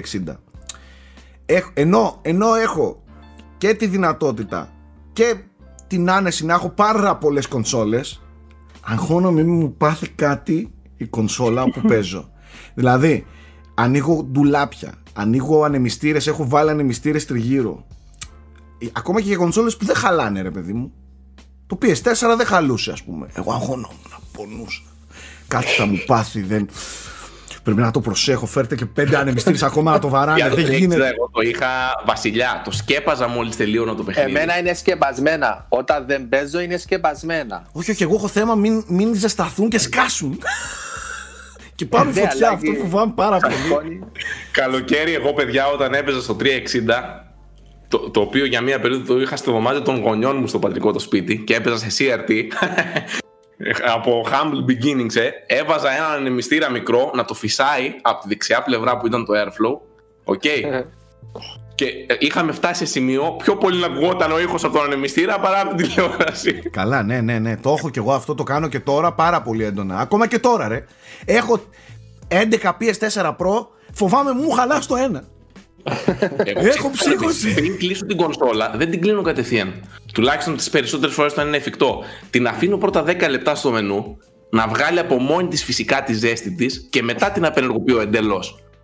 Κατάλαβες; Το οποίο αυτό Ε, να ήταν σου πω συμβουλή για κάτι. το 360. Αλλά με αυτόν τον τρόπο όμως δεν είναι σαν να υπηρετεί τα μηχανήματα αντί να σε υπηρετούν εσένα. Δηλαδή είναι λίγο βασανιστήριο ρε, εσύ τώρα, ξέρω εγώ. Αλλά, μα, ξέρετε, Έχεις πληρώσει τα βασανιστήριο. λεφτά για να το χρησιμοποιήσω για να σου κάνει τη ζωή δύσκολη, ας πούμε. Εντάξει, ο Θέμης είναι ολόκληρη τελετουργία. είναι Αυτό δεν θα το τελετουργία. σκεφτόμουν ποτέ, ας πούμε, τώρα να αφήσεις 10 λεπτά να κάνει cooldown, ξέρω εγώ. Γιατί α, δουλεύει ο ανεμιστήρας, αλλά ο επεξεργαστή δεν δουλεύει και το σύστημα ψήξει την ψύχη την κονσόλα. Φυσικά. Απίστευτο. Δεν κλείνει ρε παιδί μου και να, να μένει ζέστη στο chip. Καταλαβες. Έτσι Ναι. χάλαγε όντως το 360. Ναι, Γιατί και στην αυτό το Apple διορθώσανε αναπερνάω τα- μετά, το διορθώσανε μετά Ναι, ναι. στις άλλες Μέχρι κονσόλες τον που ακόμα Jasper, και αν έκανε ναι. turn off, ακόμα βαρούσαν οι ανεμιστήρες μέσα. Το X-Clamp από κάτω στράβωνε στον επεξεργαστή και ξεκολούσε. Τέλος πάντων, γράψτε μας και εσείς τα δικά σας χούγια και τα δικά σας κολλήματα που έχετε στα video games όσο ο Γιώργος Πρίτσκας μας μεταφέρει τις εντυπώσεις του από το Oddworld Soulstorm το οποίο έπαιξε, έκανε review και θα ήθελα πάρα πολύ να σε ακούσω. Μην πλατιάσουμε. να όχι, μείνουμε... όχι. Ε, εντάξει, μπορώ να διαβάσω και το review, το οποίο τα λέει πιο αναλυτικά, ας πούμε. Σε γενικές γραμμές, ανάμεικτα συναισθήματα. Είναι καταρχάς να πω ότι είναι ένα. Δεν είναι remake, είναι imagining ας πούμε της ιστορίας του δεύτερου ε, Oddworld, του Apes Exodus ξαναπήραν την ιστορία, την εμπλούτησαν, έβαλαν και νέους μηχανισμούς, εννοείται μεγάλη ανανέωση τεχνική και έχεις αυτό το έτσι ας πούμε μια έκδοση υπερτούμπανη του Apes Exodus. Ε, μα, λατρεύω το σύμπαν εγώ, οπότε είμαι και λίγο προκατηλημένος, δηλαδή μου αρέσει πολύ η ατμόσφαιρά του, μου αρέσει πολύ το ύφος του, μου αρέσει αυτό το, αυτή η περίεργη μίξη, η αλόκοτη μίξη χιούμορ με πολύ σοβαρά θέματα, η, η μίξη σαχλού χιούμορ με, με πολύ θλίψη και πόνο. Οπότε Μελαγχολία. θεωρώ ακόμα, και τώρα ας πούμε, θεωρώ πολύ ιδιαίτερη τη σειρά Outworld. Τώρα το παιχνίδι έχει κάποια σχεδιαστικά θέματα τα οποία θεωρώ ότι είναι ξεκάθαρα από έλλειψη ε, σοβαρού playtesting και σοβαρής ας πούμε διαδικασίας ελέγχου του gameplay. Γιατί το, είναι, επειδή έχει πολύ trial and δηλαδή χάνεις αρκετά συχνά. Όποιος έχει παίξει όντω αυτά τα πρώτα το ξέρει, ότι είναι σχετικά δύσκολα παιχνίδια. Ε, θα ξαναξεκινήσεις πολλές φορές. Ε, τώρα επειδή έχει βάλει αυτό το crafting, στις 10 φορές που θα ξεκινήσεις, πρέπει και τις 10 να πας να ψάξεις τον ίδιο σκούδο το ίδιο ντουλάπι, να ξανακάνεις τα ίδια πράγματα craft. Δηλαδή έχει μια διαδικασία που γίνεται αγκαρία μετά από ένα σημείο. Θα μπορούσε πάρα πολύ εύκολα να λύσει το θέμα αυτό κάνοντας το checkpoint όχι να είναι μόνο μία φορά όταν περνάς την πρώτη φορά, αλλά κάθε φορά που περνάς. Δηλαδή, άσε με να πάρω τα αντικείμενα που θέλω και να ξανακάνω save για να πάω να επιχειρήσω ή την προσπάθεια. Ή δύο λεπτά ή τρία λεπτά. Έστω. Να είναι ναι, χρονικό δηλαδή, κάτι. Τέλος πάντων, πιστεύω θα μπορούσαν να το λύσουν και αυτό δημιουργεί έτσι μία έναν εκνευρισμό εμένα μου δημιούργησε γιατί είμαι και λίγο ε, σπαστικός γιατί νιώθω ένα, μια ψυχολογική πίεση να τους σώσω όλους. Οπότε αν χανόταν κάποιος έκανα κατευθείαν restart. Οπότε έπρεπε να τα ξανακάνω όλα. Και, στο, και μετά από ένα σημείο επειδή ήθελα να κάνω το review και δεν μπορούσα να το καθυστερήσω άλλο ε, αναγκάστηκα να καταπιέσω ξέρεις, αυτήν την ανάγκη μου και να πω τώρα θα το τερματίσω με όσους σώσω αλλά επηρεάζει και το τέλος ναι, και αυτό, τέλος πάντων. Ναι, είναι ναι. και το τέλος. Ε, δεν Θέλω να πω ότι το παιχνίδι, για να γλιτώσω εγώ αγκαρία, με έκανε να καταπιέσω τον εαυτό μου, ας πούμε. Mm-hmm. Οπότε έχει θεματάκια αρκετά, έχει και αρκετά bugs ακόμα. Ελπίζω να διορθωθούν. Έπεσα και σε ένα πράγμα το οποίο έκανα μια έξτρα εξερεύνηση για να ξανακάνω άλλη μια φορά την πίστα. Αλλά επειδή είχα ήδη χρησιμοποιήσει το ασανσέρ, κάτω πλέον δεν είχε κουμπάκι για να το γυρίσω πίσω. Αλλά ούτε μπορούσα και να γυρίσω από την άλλη μεριά. Γιατί κλείνουν οι πόρτε, ήταν one way. Οπότε εγκλωβίστηκα εκεί και αναγκάστηκα να ξανακάνω restart όλο το level, δηλαδή μία-μία μισή ώρα πρόοδος. Κάτι τέτοια χαζούλικα είχε γαμότο και λίγο χάλασαν τη γενική εικόνα. Το υπόλοιπο. Κατά τα άλλα όμως. Ορίστε. Το υπόλοιπο. Το υπόλοιπο, παιδιά, είναι καλό. Δηλαδή και, και οι προσθήκες που έχουν βάλει με τα έξτρα αντικείμενα έχουν εμπλουτίσει πολύ το gameplay. Δηλαδή πλέον έχεις αρκετές επιλογές και μπορείς να, να είσαι και δημιουργικός. Δηλαδή δεν είναι μόνο αυτό το stealth το πολύ αυστηρό που είχε. Μπορείς να είσαι Δηλαδή μου έτυχαν και σημεία που ε, ε, ενήγησα, ξέρεις, στη στιγμή και απέφυγα καταστάσεις χρησιμοποιώντας αντικείμενα, ας πούμε, κατάλαβες. Δηλαδή δίνει έτσι μια διαφορετική δυναμική στο gameplay. Δηλαδή θεωρώ ότι είναι καλές οι προσθήκες. Παρότι το παιχνίδι δεν σε αφήνει να τις χρησιμοποιείς όλες συχνά. Δηλαδή για αυτή την πίστα θα έχεις αυτά τα δύο αντικείμενα συνήθως. Για την άλλη θα έχεις αυτά τα δύο. Μόνο προς το τέλος σου αφήνει να έχεις όλο το πλωστάσιο. Και όντως φαίνεται. Δηλαδή σε αφήνει να, να πειραματιστείς. Αυτά λοιπόν σε γενικές γραμμές. Έπαιξα και εγώ μία ώρα. Ορίστε. Έπαιξα και εγώ μία, μία μισή ώρα το, το παιχνίδι. Είναι γνωστό ότι είμαστε πολύ, πολύ φανατικοί αυτής εδώ της σειράς. Εγώ, ο Αλέκος, έχουμε μεγάλη ψύχωση με τα Oddworld από πολύ παλιά ε, και λατρεύουμε και τα παλιά Oddworld και τα φρέσκα Oddworld. Τώρα, το συγκεκριμένο, εγώ δεν έχω να πω πολλά πράγματα. Τα λες εσύ καλύτερα από μένα γιατί το έπαιξες. Ωστόσο, έχω και εγώ μερικά παράπονα. Πρώτα απ' όλα, πέτυχα και εγώ ένα bug το οποίο έπρεπε να κάνω restart. Οκ, okay, πάει στο διάολο, κάνεις ένα restart του checkpoint ή restart το παιχνίδι. Βασικά, όχι, restart το παιχνίδι χρειάστηκε να κάνω. Δηλαδή, να βγω στο κεντρικό μενού του PS5 και να ξαναμπώ. Ε, ε, οκ, ε, okay, ας πούμε ότι αυτά θα διορθωθούν. Αυτό που με, με χαλάει πάρα πολύ είναι ότι ένα παιχνίδι που έρχεται μετά από τόσα χρόνια ε, έχει υποστήριξη από αρκετά μεγάλες πλάτες. Έχουμε Lorne Lanning κανονικά από πίσω. Ε, τεράστιο hype. Θεωρώ ότι οι, οι μηχανισμοί της κίνησης, τα animations και ε, πώς θα το πω τώρα και ο χειρισμός στο σύνολό του είναι υπερβολικά παλιακός. Ναι, θα μπορούσε είναι 1998. λίγο, θα μπορούσε Ξεκάθαρα. λίγο, λίγο να φρεσκαριστεί. Λίγο. Εγώ δεν λέω να γίνει σούπερ ε, φρέσκος και σούπερ σύγχρονος, αλλά λίγο θα έπρεπε να τον πειράξουν. Σάκη, αν είναι δυνατόν. δεν φαίνεται ξεκάθαρα ότι δεν είναι σχεδιασμένο για ένα λογικό μοχλό. Ούτε κατά Ότι είναι διάνοια. σχεδιασμένο για κατευθύνσεις, για τέσσερις κατευθύνσεις. Για τέσσερις κατευθύνσεις είναι για πληκτρολόγιο, ρε Μαλάκα. Ούτε Ναι, καν ναι, για, ναι. Ε, ο για, Σταυρό. για joystick. Ναι. Έτσι. Ε, αυτό είναι κάτι που με χάλασε πάρα πολύ. Το δεύτερο που με χάλασε είναι ότι ήθελα περισσότερη, ε, περισσότερο εξυγχρονισμό και ομορφιά σε σχεδιαστικά. Δηλαδή Να σου τα πω κάτι. μενού, το HUD, αυτά. Θα- Πολύ παλιακά όλα. Και θα σε διακόψω. Οι πρώτες δύο ώρες, τρει είναι χάλια σε σχέση με το υπόλοιπο παιχνίδι. Και τα περιβάλλοντα είναι πολύ generic. Και Αυτό, πολύ πόσο κενά. δια- αυτό ήταν το αμέσως επόμενο που θα έλεγα. Πολύ, Ναι. πολύ κενά, πολύ απλά Ναι, οι κάτι εκρήξεις, βράχη, ναι, δεν κάτι είναι. βράχια, κάτι... Θα ήθελα λίγο, λίγο πιο, πιο ζουμερό το βελτιώνεται game. πολύ σε Οκ, αυτό το κομμάτι. Πολύ καλό αυτό, πολύ καλό. Να πω ότι ο Αλέκος έφτασε σχεδόν στο τέλος, το λατρεύει το παιχνίδι. Ε, αλλά εντάξει, ο Αλέκος δεν μπαίνει και στη διαδικασία να το κρίνει, ξέρεις, ε, το κρίνει ως Oddworld, Ω φαν. ως ως fan. Ναι. αλλά Ε, αυτά είναι τα 20 παράπονα ώρες. δεν μπορώ να μην τα εκδηλώσω εγώ. Α, οκ. Ναι, Μεγάλο. συμφωνώ, Σάκη. Ε, εμένα μου πήρε Γιώργο γύρω στις 20 ώρες, 20 και νομίζω είναι, και δεν έκανα το τέλειο τέλος. Ναι, ναι. Δεν έκανα το τέλειο τέλος.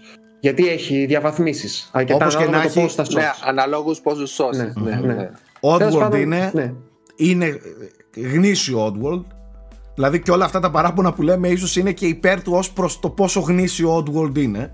Ε, Ναι, είναι, είναι παλιακό όπως το λες και εσύ. Είναι σε πολλά πράγματα. Ακόμα και σχεδιαστικά στην πρόκληση που σου δίνει. Δηλαδή,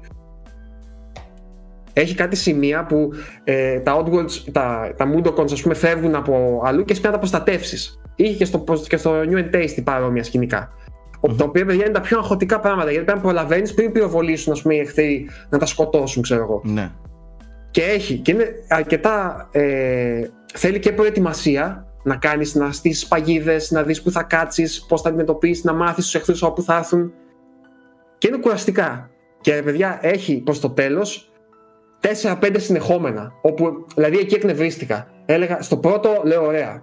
Στο δεύτερο, οκ. Στο τρίτο, οκ. Στο τέταρτο, είχα ψοφήσει πια. Κατάλαβες, δηλαδή με εξαντλούσε, ρε παιδί μου. Μην βάζεις πέντε συνεχόμενες τέτοιες πίστες, ας πούμε.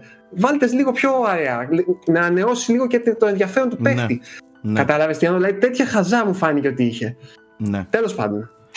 Ε, Για τους fans το παίζουν όμως με κλειστά μάτια. Καλά, Ξεκάθαρα. προφανώς δεν νομίζω. Ε, Οι fans το έχουν παίξει ήδη, δεν περιμένουν καν εμάς. Μιλάμε για πολύ Ισχύει. φανατικό κοινό. Αν είναι όπως είμαι εγώ, ε, έτσι είναι η κατάσταση. Θα το έχουν παίξει ήδη. Θα μείνω στην πρόταση της εβδομάδας και θα μείνω στην σειρά Oddworld και θα πάω στο καλύτερο κατ' εμέ Oddworld και ένα από τα καλύτερα βιντεοπαιχνίδια για τα δικά μου γούστα. Και ένα παιχνίδι το οποίο έχει φάει και πρόσφατα κάποιες ανανεώσεις με HD remasters, έχει και, ε, κυκλοφορήσει και σε άλλες πλατφόρμες περισσότερες, σε, το είδαμε πρόσφατα στο Switch, είναι υπέροχη και η έκδοση ακόμα και η mobile σε κινητά και tablet η έκδοσή του. Αναφέρομαι στο Oddworld Stranger's Wrath, το οποίο είναι ένα παιχνίδι που εγώ έπαιξα πριν πάρα πολλά χρόνια, είμαι άρρωστος ε, με το συγκεκριμένο και λατρεύω τα πάντα πάνω του. Ε, θεωρώ ότι είναι ένα παιχνίδι που ακόμα και σήμερα δεν έχει αντιγραφεί και δεν έχει πώς θα το πω κλωνοποιηθεί από καμιά άλλη ε, συνταγή έχει μια πολύ ιδιαίτερη συνταγή δεν είναι κλασικό Oddworld, side scrolling κτλ είναι ένα, ένα μείγμα First- first first person, person με με third, third. με third Ναι, person α- παιχνιδιού κρατάει και το platforming, κρατάει και την περιπέτεια, κρατάει και τα adventure στοιχεία, κρατάει, έχει πολύ RPG στοιχεία και λίγο και, open έχει world. Και, και τακτική έχει. Και δηλαδή έχει- πάλι βέβαια, βέβαια. για πράγματα που έκαναν Βέβαια. διαφορετικά πυρομαχικά, μπράβο, για να Έτσι. στήσει παγίδες κτλ. Ε, το μεγάλο του έτσι, η μεγάλη του ιδιαιτερότητα είναι ότι τα, τα όπλα του παιχνιδιού είναι πλάσματα ζωντανά που, που Τα, ζουν. τα πυρομαχικά. τα πυρομαχικά των όπλων του είναι ε, ζωντανά πλάσματα. Ε, αυτό που λατρεύω απίστευτα σε αυτό το παιχνίδι είναι η ατμόσφαιρά του, το στήσιμό του. Είναι, έχει ένα Wild West ε, σκηνικό. Ε, ο κεντρικός χαρακτήρας είναι καταζητούμενος και πρέπει να, αποκαλύ... πρέπει να, πρέπει να κυνηγήσει ώστε να λυτρωθεί από όλο αυτό που τον ε, κυνηγάει ε, και, να, και να βρει λύτρωση. Έχει μια ασύλληπτη για μένα από τις σοκαριστικότερες αποκαλύψεις και ανατροπές ε, στην ιστορία αυτού του μέσου. Ε, είναι πάρα πολύ πλούσιο παιχνίδι με bosses, με, με adventures σας έλεγα στοιχεία, με RPG στοιχεία, με μια μουσική που, που μόνο σε κάνει να χαζεύεις. Είναι κλασικό Oddgold, έχει black humor και ταυτόχρονα θίγει πάρα πολύ σοβαρά ζητήματα για το περιβάλλον, για την κοινωνία, για για για. Ε, ένα, ένα φανταστικό διαμάντι που δεν πρέπει με τίποτα κανένα σας να έχει χάσει. Το έχω πει πολλές φορές και σε άλλες κουβέντες, σε παιχνίδια δεκαετία, σε παιχνίδια πλατφόρμα, σε SSE, σε βίντεο που κάναμε top 10 δηλαδή, ε, σε frame rate τα έχω αναφέρει πάρα πολλές φορές, δεν πρέπει να αφήσετε το Stranger's Wrath άπεχτο. Το, το ίδιο λάθος είχε κάνει και ο Στρατούλης και έβριζε τον εαυτό του για μέρες που ε, άφησε τέτοιο παιχνίδι πίσω του. Και το Manchester Odyssey είναι ε, εκπληκτικό, αλλά ε, με το Stranger's Wrath ξέφυγε η, η δημιουργικότητα. Είναι για εμένα από τα κορυφαία βίντεο παιχνίδια όλων των εποχών. Τόσο απλά. Πόσο ωραίο θα ήταν να είχαμε ένα άμεσο sequel με, με τις ιδέες αυτού, με σύγχρονη τεχνολογία θα έχει πολύ ενδιαφέρον. Και Απλά ήτανε- θα ήθελε budget. Και ήταν σοκαριστικό. Ήταν στο Xbox Ναι. τότε, στο, Στο Xbox στο τότε, αρχικό ναι. Xbox, ήταν και οπτικά και τεχνικά σοκαριστικό. Ήταν πολύ καλό. Ε, EA δηλαδή, τότε από πίσω, αλλά από δεν πίσω, το από πρόθεσε πίσω, καθόλου. από πίσω η EA με πολλά λεφτά. Γι' αυτό θεωρώ ότι η Oddworld Inhabitants θα έπρεπε με το Soulstorm να δώσει κάτι πιο... Φαίνεται ότι γυρίζει πολύ πίσω σε πιο indie καταστάσεις με το Soulstorm. Καταλαβες. Τέλος Ναι, πάντων, ναι, ναι, συμφωνώ. αυτή ήταν και η πρόταση της εβδομάδας. Ε, χαιρετούμε τα δύο όμορφα ζουζούνια αυτού εδώ του πάνελ για να έρθει το άλλο, τα δύο άλλα όμορφα ζουζούνια. Και φυσικά, boom, αυτομάτως ε, το IQ του πάνελ ε, ανέβηκε κατακόρυφα. Εντάξει, μας χαλάει λίγο ο κούλης, μας ρίχνει το μέσο όρο, Αλλά- Κρατροπία, keep the αλλά, balance. αλλά ανεβαίνει πάρα πολύ λόγω του, του Αλέξανδρου του Καρατζά, ο οποίος είναι εδώ για να μας μεταφέρει τις σπουδαιότερες, συγκλονιστικότερες ειδήσεις από τον χώρο της επιστήμης. Γιατί ως γνωστόν είναι wannabe επιστήμονας, αλλά είναι. Βασικά είναι Ο και λίγο επίσημο επιστήμονας. ανεβαστή εντάξει. του IQ, Εντάξει, όλου έχω του δουλέψει frame και σε rate, κέντρο όλου του έρευνας. site, όλη τη ομάδα. Έχει- Έτσι, να να τα πούμε λέμε ότι έχει αυτά. δουλέψει και σε κέντρο έρευνας ε, για πολλά χρόνια. Αυτό έκανε προ Unboxholics. Ε, απλά μετά ήρθε στην απόλυτη επιστήμη των Unboxholics. Εντάξει, μιλάμε για επιστήμη. Τι έχεις να μας μεταφέρεις γλυκού. Α, πρι- πριν να πούμε Γεια σου, κουλάκο μου, καλά είσαι. Τι κάνατε, πώς είστε, παιδιά, αυτό, το καλά. κούρεμα, αυτό, Πρόεδρε, αυτό το κούρεμα. Ε, Τρίτη μέρα στρατό, Είναι- τρίτη μέρα στρατό Καραντινάτο, είναι καραντινάτο, ό,τι καραντινάτο. καλύτερο υπάρχει πάνω σου. Έχεις αδυνατήσει, έχεις γίνει ομορφόπεδο. Γυμνάζεται, πούλη να το πούμε αυτό. ναι, γυμνάζεται Εντάξει, αυτά. το Προσέχει τον να, εαυτό παιδιά, του, προσπαθούμε. ετοιμάζεται για αλλαγές στη ζωή του. Μμμ, έχουμε. Πάει είναι σε Ε, καλό πρώτα δρόμο. έχουμε τη ο ζάρη, Κούλης, θα τα είναι έχουμε τη σε καλό ζάρη Θα αυτά. έχουμε τη ζάρι όταν έρθει η ώρα. Έχουμε πει ότι παντρεύεται και τέτοια. Θα τον καταστρέψεις. Φτάνει. Καταστρέψεις. Λοιπόν, ε, Κούλη θα έρθω πολύ σύντομα σε σένα. Πρώτα όμως, Εννοείται, εννοείται, λόγω εννοείται. σεβασμού θα μας μεταφέρει τα Λόγω της ηλικίας. επιστήμης Και ηλικιακά προηγείται και αυτό. λόγω, και λόγω ηλικίας να πούμε ότι είναι ο πιο γέρος εκτο- αν εξαιρέσει τον Νάικ, Αντρέα Και ο Νάικ. Ο Είναι ο Nike- μεγαλύτερος από μένα. αποκλείεται τι λες, όχι δεν είναι Είναι μεγάλο μεγαλύτερος είναι ο Νάικ από μένα. Είσαι ο Γκάνταλφ της υπόθεσης, Άλεξ, μην το ψάχνεις. Τέλος πάντων, στην ψυχή είσαι σίγουρα μεγαλύτερος πάμε Δεκτό. Λοιπόν, πάμε κατευθείαν ε, στο τομέα διάστημα και στον Άρη. αυτά γουστάρω όπου το Ingenuity, θυμάσαι που είχαμε πει ότι είχε Ναι. ένα θεματάκι κτλ. Τελικά είναι software το πρόβλημα. Οπότε θα παίξει wireless update. over the αλήθεια air. λες ναι, τώρα. ναι, ναι, θα ναι. γίνει firmware update Ναι, κανονικά στο, στο σύστημα συγκεκριμένα της, Ναι. ε, που προετοιμάζει την πτήση να περάσει το, το ελικόπτερο από κατάσταση προετοιμασίας πτήσης στην πτηση Θα στείλουν ένα, ε, μάλλον στείλαν ήδη τώρα που το γυρνάμε αυτό, κάνανε και το update, κάνανε και δοκιμή ότι γυρνάνε οι έλικες κανονικά και είναι προγραμματισμένο για αύριο Δευτέρα, εμείς το γυρνάμε τώρα Κυριακή, αύριο Δευτέρα είναι να γίνει πτήση. θα δούμε τι θα γίνει. Όχι, αυτό λίγο καντεμιά Αν- μπορεί αν θα να σηκωθεί, έρθει. αν το update Εφόσον ήταν το επιτυχημένο. αναφέρουμε στο frame rate, το βλέπω να εκρήγνεται. Και μια που είμαστε σε Άρη, πάμε και σε λίγα άσχημα μαντάτα ε, για το Insight. Κέρδισε τον Παναθηναϊκό και ο Πάοκ θα μείνει πίσω. Αυτά ήταν τα εμένα πιο, εκεί πήγε το άσχημα, μυαλό μου, ρε τα φίλε. πιο άσχημα μαντάτα που ακούσαμε τελευταία, αλλά τέλος πάντων πια συνέχισε. Το Insight έφτασε το 18 στον Άρη και είναι ένα φανταστικό εργαστήριο γεωλογικής έρευνας και μετεωρολογικής. Ε, δυστυχώς εκεί που προσγειώθη, προσεδαφίστηκε δεν πνέουν άνεμοι όπως στα υπόλοιπα σημεία που υπάρχουν rovers και landers ε, με αποτέλεσμα να συσσωρευτεί αρκετή σκόνη στους, στα ηλιακά πάνελ Οκ. και δεν έχει φυσήξει κάποιο αεράκι να καθαρίσουν λίγο κτλ. Ε, οπότε μπήκε σε emergency hibernation mode και δεν ξέρουμε πώς θα τα πάει το πράγμα. Οι νύχτες στον Άρη είναι πολύ δύσκολες, μείον 90 βαθμούς Κελσίου. Μείον 90. Μείον Και εμείς 90, πώς ναι. θέλουμε να πάμε να ζήσουμε στον Άρη να τον αποικήσουμε με μείον 90. Ε, δεν Πάμε- θα βγαίνεις έξω το βράδυ. θα παγώσουμε. Ε, νομίζω ότι είχαν πει ότι για να αποικήσουμε στον Άρη πρέπει να δημιουργήσουμε ατμόσφαιρα με πυρηνικά και τέτοια. Δεν ξέρω αν αυτό θα βοηθήσει τη θερμοκρασία. Αυτό ήταν μια θεωρία η οποία δεν Ναι, έχει βρει οκ. πρόσφορο έδαφος Α, οκ. στην επιστημονική οκ. κοινότητα. Καλά, μα- εσύ δεν θα εποικείς τον Άρη, μην αγχώνεσαι. Αυτοί που θα Μην αγχώνεσαι πάνε καθόλου. τώρα κοιτάνε τρόπους, ε, κυρίως η ηλιακή ακτινοβολία είναι το πρόβλημα, οπότε κοιτάνε τρόπους ε, κάτω από το έδαφος και τέτοια. Τέλος πάντων για το Insight ε, θα είναι δύσκολοι οι επόμενοι μήνες. Εάν καταφέρει να επιβιώσει από τις νύχτες με τα αποθέματα ενέργειας που έχει, τότε θα Τα πει σε κέτα καλοκαίρι εκείνη η περιοχή του Άρη, οπότε ίσως να πάνε καλύτερα πράγματα, να φυσήξει κάποιο αεράκι να επανέλθουν τα ηλιακά πάνελ. Αλλά είναι κρίμα γιατί είναι πραγματικά πολύ σημαντικό επιστημονικό μηχάνημα. Προφανώς. Ε, σε άλλα νέα για τη γη. Έχουμε εξελίξεις στο θέμα Φουκουσίμα. Αν θυμάστε το 2011 είχε γίνει αυτό το τεράστιο τσουνάμι που είχε χτυπήσει το πυρηνικό εργοστάσιο της Φουκουσίμα. Είχαμε κροή ραδιενέργειας. Το, η δεύτερη μεγαλύτερη πυρηνική καταστροφή μετά, το, μετά το Τσέρνομπιλ ήταν. Ε, όλα αυτά τα 10 χρόνια τώρα η εταιρεία που το διαχειριζόταν και η Ιαπωνική κυβέρνηση κάνουν μια προσπάθεια να το μαζέψουν όλο αυτό το πράγμα. Έχουν χρησιμοποιηθεί 1,2 αν θυμάμαι καλά εκατομμύρια τόνοι νερού οι οποίοι προέρχονται από βρόχινα ύδατα, ε, μέσα στο έδαφος ύδατα και ύδατα που χρησιμοποιήθηκαν για να ψήξουν τον αντιδραστήρα που είχε τυχθεί τότε. Ε, όλα αυτά αποθηκεύτηκαν σε χίλια βαρέλια εκεί στην περιοχή, ε, τεράστιες δεξαμενές δηλαδή, όχι βαρέλια.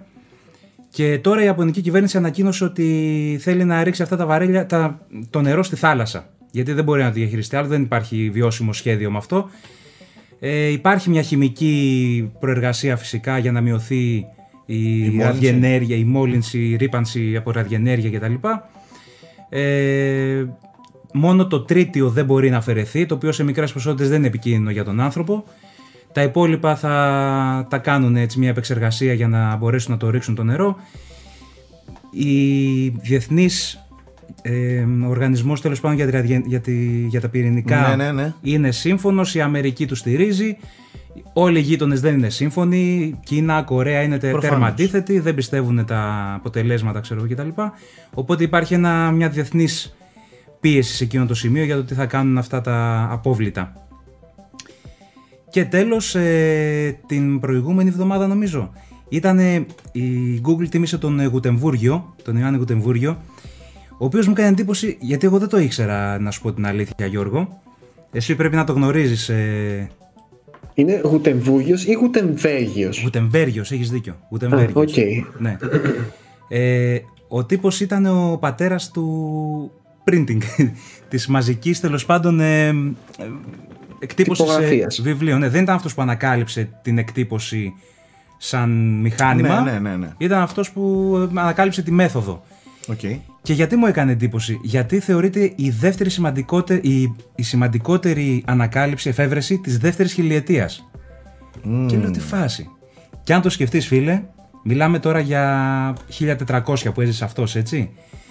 Έχουμε βιβλία στο χέρι, ε, Ναι. βιβλία που αντιγράφονται Έκανε από mainstream μοναχούς το βιβλίο, σε έτσι, μοναστήρια, δηλαδή- όλα ήταν Ναι. στο χέρι. Και, ξαφνικά, και ήταν για πλούσιους, τα βιβλία ήταν τότε, δεν τα είχε όποιος και όποιος. Και ξαφνικά έχεις τη γνώση να εξαπλώνεται με ταχύτητα τους ρυθμούς. Το 1460 πόσο έκανε την βίβλο του Γουτεμβούργιο, ο οποίο ήταν ε, πάρα Βέργιου. πολλές, Γουτεμβέργιου, πάρα πολλές σελίδες, διπλή εκτύπωση κτλ. Και από εκεί, από εκεί και πέρα άρχισε τι να σου πω, διαφωτισμός, αναγέννηση, ε, όλη η επιστημονική μάθηση, όλα ξεκίνησαν από εκεί. Γιατί ξαφνικά Απίστευτο. όλοι είχαν πρόσβαση σε βιβλία. Ε, το πιο ωραίο ξέρεις ποιο είναι ότι πριν από αυτό, ας πούμε, ο τρόπος διατήρησης σημαντικών ας πούμε, βιβλίων, το οποίο πάλι ποιος αποφάσιζε ότι είναι σημαντικά, δηλαδή σκέψου τι έχει χαθεί στην ιστορία. Έτσι. Είναι, υπήρχαν κυρίως μοναχοί, ας πούμε, τα οποία αντέγραφαν απλά τα βιβλία για να υπάρχουν παραπάνω αντίτυπα, ας πούμε, μέχρι να υπάρξει τυπογραφία, να διαδοθεί κιόλας η τυπογραφία. Έτσι. Οπότε ναι, παρόλα αυτά όχι αναγέννηση, όμως αναγέννηση είναι λίγο πιο πριν, αλλά ο διαφωτισμός ναι, είναι ξεκάθαρα ας πούμε, στη, στη, στη διάδοση του, του βιβλίου. Πολύ ενδιαφέρον. Ναι, μου είχε κάνει Μάλιστα. εντύπωση ο τύπος. Μπράβο. Μάλιστα. Και τώρα ευχαριστούμε έχουμε το για την- ίντερνετ. Πιστεύω, παιδιά, ότι είναι μια αντίστοιχη κλίμακας επανάστασης. Είναι, είναι. Ε, Στη καλά. διάδοση ας πούμε, της πληροφορίας και της γνώσης και τα λοιπά. Ίσως σε Ξεκάθαρα. σημείο που είναι δύσκολο διαχειρίσιμο. Τέλος πάντων. Σίγουρα. Πάμε στη σινεμά. Πάμε στο σινεμά. Πουλάκια μου. Κούλι. Για αυτό σε έχουμε εδώ, αγόρι μου γλυκό. Ε, για, να Για μας, πες. για να μας Σ' ενοχλεί ακούω. το flickering της οθόνης σου πίσω. Γι' αυτό σε έχουμε. Αυτά Πάντα. εσείς κάτι ο συντάδε, ψευτοσυντάδε τα Ε, προσέχετε. κοίταξε, τώρα αυτό το flickering εγώ θέλω να μπω μέσα για να τη σπάσω, αλλά τέλος πάντων πάμε στο σινεμά. Ναι. Πάμε στο σινεμά. Τι έχουμε, έχουμε κάποια νέο, νέα έτσι, εξέλιξη, Ε, κάτι ένα πολύ δυνατό; πολύ, πολύ καυτό νέο που Τι βγήκε βγαίνει αυτή τη μόλις βδομάδα χθες. στις αίθουσες. Όλα εντάξει, ε, αστείο ήταν. Πάμε Πότε, δεν παρακάτω. σ' δεν σ' άκουσα. Έριξε το μεγαλύτερο του κράξιμο αυτή την περίοδο, να ξέρεις. Γιατί; Για μια ταινία. Έγραψε review στο site. Για το, Cha- για το Chaos Walking. λες. Το είδα, το είδα, ναι. Ε, Συμφωνώ μαζί ναι, σου. παιδιά. Μου έδωσε πάσα, αλλά παιδιά. Ούτε. Είναι από αυτές τις ταινίες που ούτε για την παρέα για να κάνεις πλάκα, ρε. Να δεν μπορείς να σπάσεις πλάκα μετά από ένα σημείο με αυτήν την ταινία. Σκεφτείτε Δεν- που- να, για να λέει ο Κούλης Δηλαδή, έχω μια ανεκτικότητα. ο Φανταστείτε Κούλης ότι έχω που μια ανεκτικότητα. διασκεδάζει και έχει Εντάξει. μια αλφα ανεκτικότητα σε Ναι, κάποια πράγματα η ταινία πρέπει να μην βλέπει Θα δει μια ταινία για να διασκεδάσει. Ναι, έτσι ναι, χαλαρά ναι, για ναι, τα ναι, ναι. Θα κρατήσω, ας πούμε, τα θετικά της, ρε παιδιά. Εκεί πέρα δεν μπορείς να κρατήσεις κάτι θετικό. Δηλαδή, επίσης να πω ότι ήταν καψόνι του Πρόεδρου. Πρόεδρε. Αυτό σε Πρόεδρε. έβαλε. ναι, αυτό ήταν. Τώρα, ε, τε- τώρα Χωσέ, εξηγούνται Χωσέ, όλα. Χωσέ. Τώρα εξηγούνται όλα. Χωσέ. Doug Liman, σκηνοθεσία, Edge of Tomorrow και καλά, και αηδίες. Και να μην πω τίποτα Ονοματάρες και άλλο. ηθοποιοί. Ηθοποιάρες. Πώς; Και ηθοποιάρες. Έχει πολύ καλός ηθοποιός. Tom Holland και Daisy Ridley. Ένα Αλλά χαμένη εντάξει, ναι ευκαιρία. είναι. Ένας, ε, το τέρας εκεί πέρα της υπόθεσης είναι ο, ε, ο Μάτζ Μίκελσεν. Αλλά τι να κάνει και ο Μάτζ Μίκελσεν. Άμα δεν έχεις σενάριο από πίσω, άμα δεν έχεις σκηνοθεσία. Καλά, άμα μα, ο όλα Ματ είναι γύρω Μίκελσεν στο φαβούρ. πόσες ταινίες κάνει τον χρόνο; Ναι, ε, Όντως. Μαλάκα, Όντως. Τι μου παίζει τελευταία- παντού, ρε. Τελε, ειδικά, μετά τον Death Stranding, τι έχει γίνει με αυτόν; Είναι πολύ hot, Παντού, ρε φίλε. παντού. Και με το δίκιο του. Ο άνθρωπος είναι. Το θέλουν παντού. Έχει περάσει από παντού. ε. Και πιο πριν. Από ναι, ναι, ναι. Marvel, πρόσεχε. James Bond, ε, Ναι. Star Wars. Ναι, αλλά τελευταία βγάζει τρει-τέσσερι ταινίες το χρόνο, ρε μαλάκα. Βγάζει, Να βγάζει. γίνει ναι. ροκ. Και είναι πρωταγωνιστής, ας πούμε, στι ταινίε, όχι ένα ρόλο. Ναι, όντως. Στην προκειμένη παίζει τον κακό εντωμεταξύ, τον κεντρικό κακό. Αλλά παιδιά δεν σώζεται η κατάσταση. Δηλαδή. Προσπεράστε το, αλήθεια, προσπεράστε το. Το μεταξύ, Και Κούλη, να από τα- πάμε- διάβασα από τα σχόλια ότι τα βιβλία είναι όντως πολύ καλά. Αλλά ναι, η τα βιβλία ταινία είναι το πολύ χάσε. καλά. Τα βιβλία είναι best seller. Τριλογία ήταν, ε, υποτίθεται και θα το κάνω και τριλογία αυτό. Υποτίθεται και γελάμε πλέον, έτσι, εντάξει. Εν τω μεταξύ ήταν και μια παραγωγή που είχε γυριστεί από το 17. Ήταν να βγει. δε- Τέλη 18, εκεί, 17-18 ήταν ε, γυρισμένο. Ήταν να βγει τον Οκτώβριο του 19. Πήρε παράταση τον Απρίλιο του 19. Πήρε παράταση γιατί έγιναν δοκιμαστικές προβολές.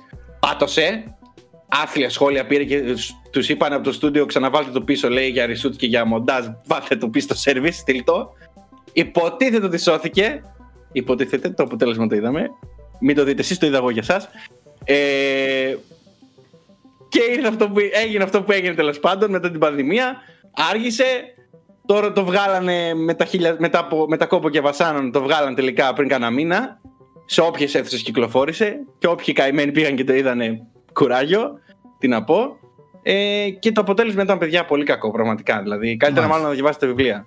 Ναι. Παρακάτω. Ε, αυτό που ήθελα να πω πριν και με αλλά έριξε την πάσα ο Άλεξ είναι ότι βγήκε μια πολύ hot είδηση ε, χθες για την ε, σειρά του Άργο των Δαχτυλιδιών που ετοιμάζει η Amazon Studios.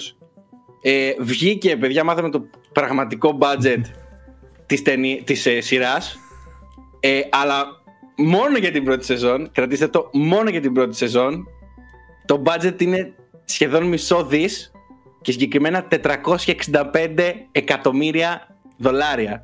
Το Έχει και ένα μέτρο μιας σύγκρισης για αυτούς που δεν σειράς. ξέρουν γιατί πόσο μιλάμε. Ναι, ε, ε, το Game of Thrones για παράδειγμα, έτσι, μια σεζόν του ε, είχε κόστος περίπου 100 εκατομμύρια δολάρια.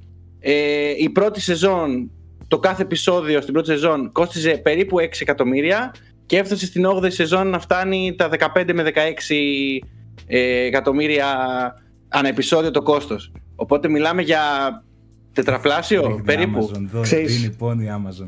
Ξέρεις ποιο είναι το πιο εντυπωσιακό, ότι έχει τόσο μεγάλο budget χωρίς να έχει μεγάλα ονόματα ηθοποιούς που συνήθως, που συνήθως παίρνουν πολύ budget, ας πούμε, οι ηθοποιοί, τα ονόματα. Φεύγει πολύ Ακριβώς, μεγάλο μέρος του ακριβώς. budget σε γίγαντες, ναι. Ναι, δηλαδή τώρα η Marvel ξέρω εγώ που, που έφτασε να έχει τεράστια budget των 600 και 700 εκατομμύριων, κάτι τέτοια ας πούμε στο τέλος. Εντάξει, άμα έχεις Robert Downey και Chris Evans και δεν ξέρω εγώ όλους αυτούς που είχαν χτίσει το όνομα έτσι κι αλλιώς. Αστέρι, πλέον. βέβαια. Ναι, φαντάζομαι και στο Game of Thrones σιγά σιγά οι ηθοποιοί θα αποκτούσαν ε, υψηλότερο κασέ. Εδώ, αν ξεκινάς από πρώτη σεζόν με 460 εκατομμύρια, απίθανο, δεν ξέρω. Πού μου θα φαίνεται πολύ διατεθεί, λίγο. Γιώργο, ξέρω. αλλά αυτό το ποσό δηλαδή μετά Ναι. δεν θα δίνεις στους ηθοποιούς που θα Παιδιά, πάει; παιδιά, ακούστε λίγο να σας πω. Το, το budget μπορεί να είναι τεράστιο, να είναι γιγαντιαίο, αλλά μιλάμε για ένα από τα ισχυρότερα brand names στο χώρο της ψυχαγωγίας. Δεν είναι ούτε νεόφερτο Game of Thrones, ούτε... Έτσι. Μιλάμε για τον άρχοντα των δαχτυλιδιών. Δεν θέλει να τα σκατώσει. Είναι, Μάκης, είναι η- το η Star Wars Amazon. της φαντασίας. Μιλάμε είναι για το... τον άρχοντα των δαχτυλιδιών. medieval, ας δηλαδή δεν, αυτό το, το πράγμα θα το δει και η γιαγιά μου ισότη. Ισχύει, Θα το ναι, ναι. πληρώσει να το δει και η γιαγιά μου ισότη. Δεν είναι κάτι το οποίο μου προκαλεί εντύπωση. Ναι, το νούμερο είναι τεράστιο, αλλά δεν μιλάμε για μία σειρά που έρχεται. Είναι η σειρά άρχοντας των δαχτυλιδιών. Το Lord of the Rings. Η σειρά που δεν πρέπει να αποτύχει. Δεν πρέπει να αποτύχει. Οι ταινίες, οι ταινίες εκτός από τεράστιες και γιγαντιές και όλο αυτό που έχουν κάνει στην εποχή τους ήταν η, η κόψη του, του, του δόρατος, τα λέω καλά; Η αιχμή του τώρα. Η αιχμή του δόρατος. Cutting edge που λέμε και στο, χωριό μας. ναι, Σάκη. Cutting, edge. cutting edge. Ε, η αιχμή του δόρατος στην κινηματογράφηση, στα εφέ, στο, στο, Έτσι, στο στα στήσιμο. εφέ άφησε εποχή τεράστια. Δηλαδή, Ήταν πιστεύω- πολύ μπροστά από την εποχή Πιστεύω τους ότι όλα. τα περισσότερα λεφτά εκεί θα τα φάνε. Στο, στα Ε, γι' αυτό- animations, στα εφέ, στα special εφέ, σε όλα αυτά, στα Ναι, CGI, σίγουρα. εκεί θα φύγουν τα λεφτά. Ε, Σίγουρα. Σάκη, τόσο μεγάλο θέμα το budget που απασχόλησε μέχρι και το Εθνικό Θησαυροφυλάκιο. Δηλαδή, είπαν ότι είναι πολύ μεγάλο ρίσκο, οικονομικό ρίσκο, γιατί πρέπει η κυβέρνηση να δίνει ε, επιστροφή φόρου. Η οποία αγγίζει, λέει, τα 116 εκατομμύρια, περίπου 116 εκατομμύρια ε, δολάρια. Είναι το λεγόμενο tax rebate που δίνουν ε, οι χώρες για να φέρουν, για να τραβήξουν ξένες παραγωγές, να έρθουν και να γυρίσουν ε, Μέσα θα μου στη χώρα. σκεφτείτε- παιδί.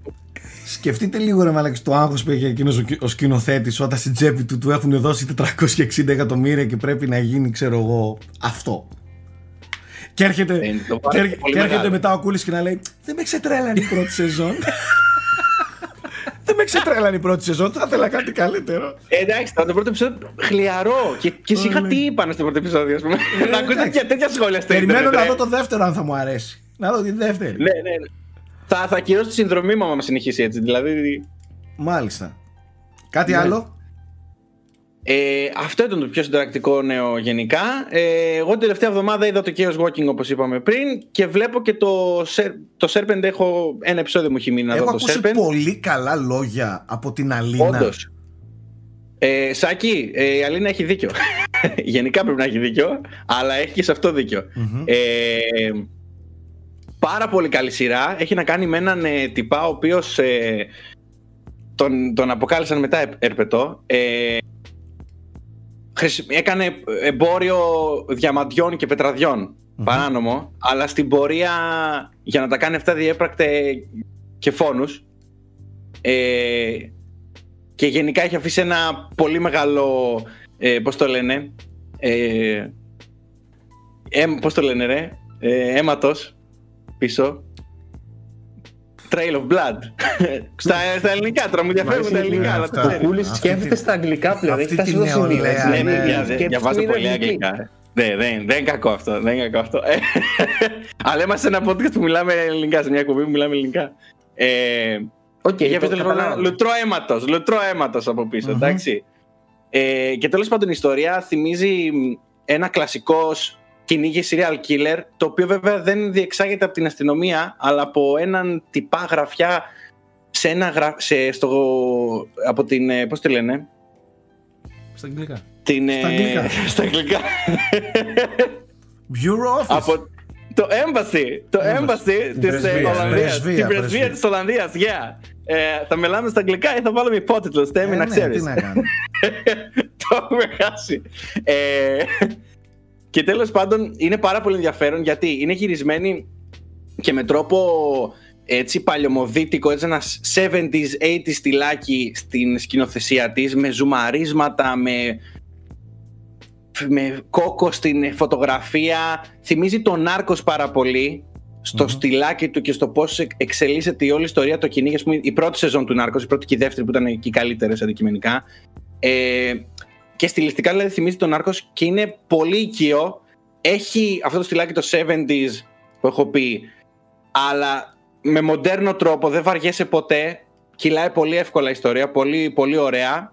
Ε, ο χαρακτήρας ο κεντρικός, τον οποίο τον υποδίεται ο Ταχάρ Ραχίμ, ε, ο οποίος παίζει στο, Μαυρι, στο Μαυριτανό, the Ma- Mauritanian, Mauritanian ε, και είναι μια από τις υποψήφιες για Oscar ταινίες. Ε, είναι εξαιρετικός. Παίζει έναν ψυχάκια που δεν είναι ψυχάκιας. Το παίζει άνθρωπος της υψηλής κοινωνίας ε, με ένα κρύο βλέμμα. Παιδιά είναι εκπληκτικός. Ο Ταχάρα Χίμς σε αυτό το ρόλο είναι εκπληκτικός πραγματικά. Και μόνο και μόνο για αυτόν και για, το, για την ιστορία αυτού του ανθρώπου και πώς κατάφερε να, ε, να κάνει όλο αυτό το, το, το κόλπο, το, τη, την τοκογλυφία γύρω από όλο αυτό και να παγιδέψει τον κόσμο για προσωπικό του συμφέρον είναι πραγματικά λες εντάξει. τι- Θα τι έλεγες κόσμο δηλαδή ότι κυκλοφορεί έξω. είναι μια πρόταση καλή για σειρά; Ναι, ναι, ναι, είναι από αυτές του Netflix που βγήκανε τώρα ας πούμε και άνετα την προτείνω είναι και 6-7 επεισόδια limited ε, mini σειρά είναι τελειώνει δηλαδή μπαμ μπαμ τη βλέπεις κατευθείαν, δεν έχεις θέμα και πολύ Πριν- εύκολη να τη δεις δηλαδή πραγματικά αξίζει Μία παρένθεση θέλω να ανοίξω. Πριν είδα στην τηλεόρασή σου από πίσω που έπαιζε το λογότυπο του Peaking Blinders και είχαμε μια δυσάρεστη είδηση. Ναι, δυστυχώς. Αυτή την εβδομάδα. Ε, εσείς τη γνωρίζατε καλά γιατί εσείς έχετε δει και έχετε δεθεί με τη σειρά. Ε, για Όντως μίλησέ ήταν, μας λίγο που ήταν είναι. η ψυχή της σειράς δηλαδή μετά Το τον, μισό τον Peaky ε, Μετά τον Σίλιαν Μέρφυ, Άλεξ είναι η η δεύτερη ψυχή της σειράς αν πούμε ότι ο Σίλιαν Μέρφυ είναι ο πρώτος λόγω- λόγω του ότι είναι ο, ο Τόμας Σέλμπι. Έπαιζε ουσιασ- ουσιαστικά την ε, μαμά των Σέλμπι Οκ. εκεί πέρα. Ε, έδινε όλο το, το τσαγανό και τη καθοδήγηση τη σωστή που έπρεπε να έχει ο Τόμας Και τις στα, ισορροπίες. στα business. Ε, η, η- η- είπαμε το όνομά της για τη Όχι, Helen όχι. Μακρόρη. Μιλάμε για τη Helen Μακρόρη, παιδιά. Ε, η οποία ε, έφυγε από τη ζωή ε, εξαιτίας. Ε, πάλευε τόσο καιρό με τον καρκίνο. Ε, την ανακοίνωση την έκανε ο, ο, ο σύζυγός της, ο οποίος είναι ο Damian Lewis. Έτσι είναι γνωστός από το... Έχει παίξει, έχει πρωταγωνιστεί στο Homeland και στο Billions. Ε, πολύ μεγάλη απώλεια. Έχει πρωτα... η, η Helen McCrory έχει παίξει επίσης και στο ε, Skyfall, το James Bond. Έχει παίξει στις τελευταίες τρεις ταινίες ε, του Harry Potter. Ε, είχε παίξει τη μητέρα του Malfoy, αν θυμάμαι καλά. Τον Draco Malfoy. Πάρα πολύ καλή ηθοποιός.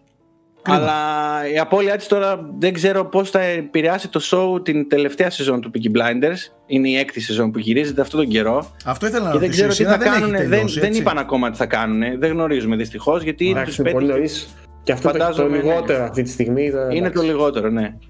Να. Αλλά πραγματικά πολύ μεγάλη απώλεια για το Peaky Blinders και γενικά για το Hollywood.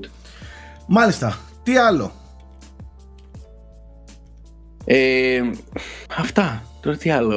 Ο Γιώργος Πρίτσκας Δώσε μια έχει, πάσα, εσύ. έχει πράγματα να μας πει. Αυτός τελευταία έχει χαθεί, μάλλον βλέπει πράγματα. Πολλά παιδιά, ναι. Ε, κοίτα, θα σου πω τι έχει συμβεί με μένα.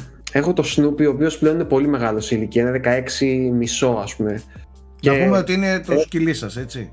Ναι, είναι το σκυλάκι, το οποίο πλέον δεν μπορεί ρε παιδί μου, να κρατηθεί όλη τη νύχτα χωρίς να βγει βόλτα.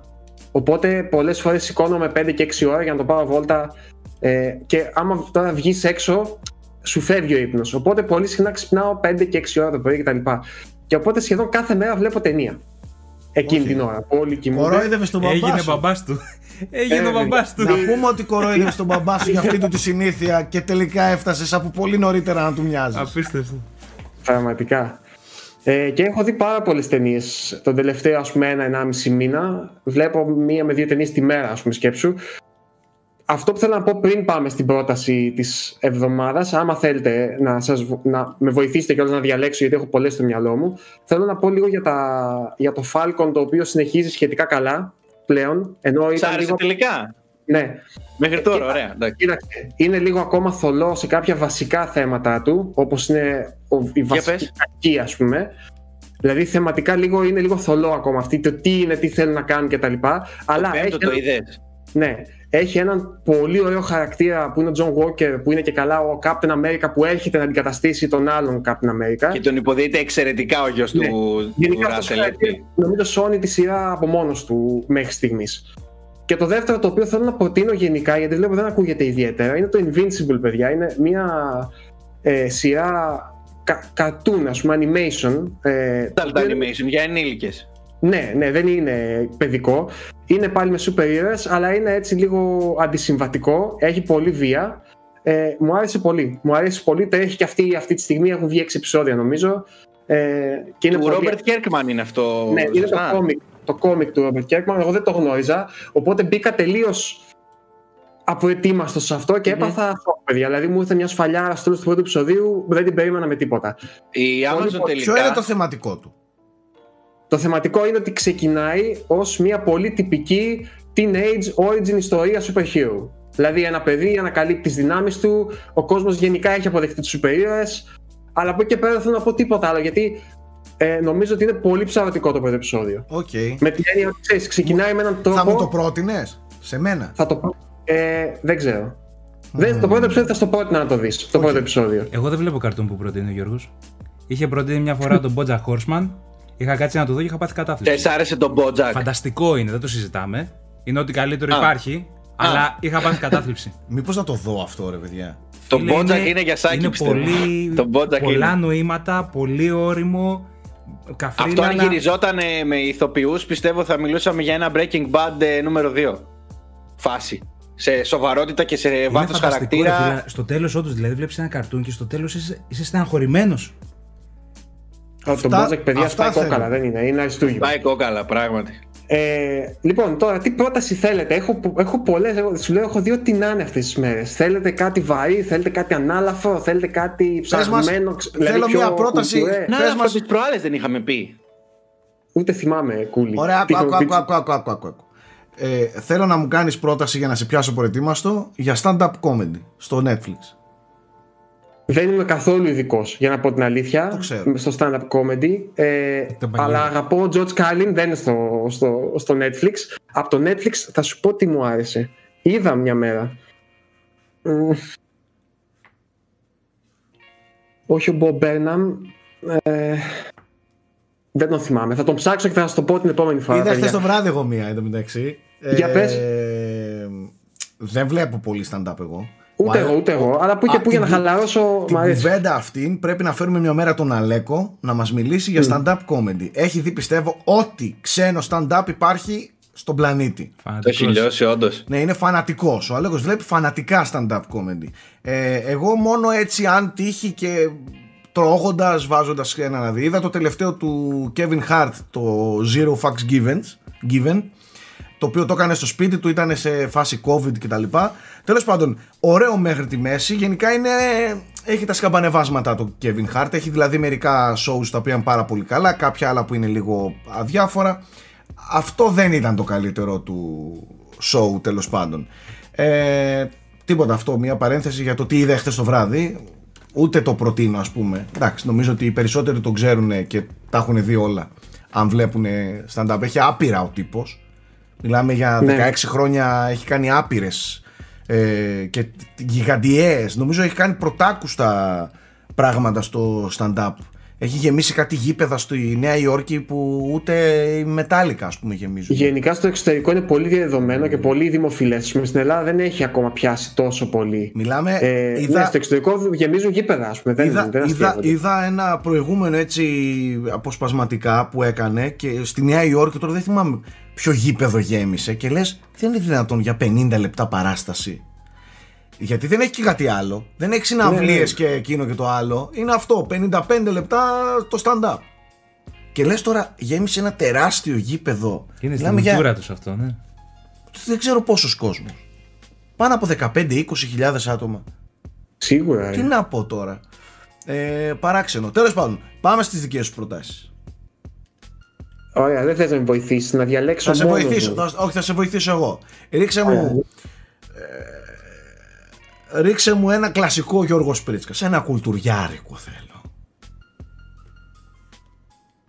Κάτσε να, να βγάλω. Και εγώ θα Κάτσε, το ε, περιμένω. κάτσε, Τον όχι, περιμένω, τον κάτσε, περιμένω. ε, Περισσότερο. κουλτουριάρικο, κάτσε να διαλέξω από τις 50 κουλτουριάρικες που είδα την τελευταία εβδομάδα. Πολλές καλές. Θα Έχω βγάλω τη πολλές βίβλο. καλές ταινίες. Πολλές καλεσάκι, ακούς. Εννοείται ότι Πολλές έχει πολλές καλές κουλτουριάρικες. Λοιπόν, θα, θα πω δύο. Εντάξει. Το ένα πιο πρόσφατο, το ένα πιο παλιό.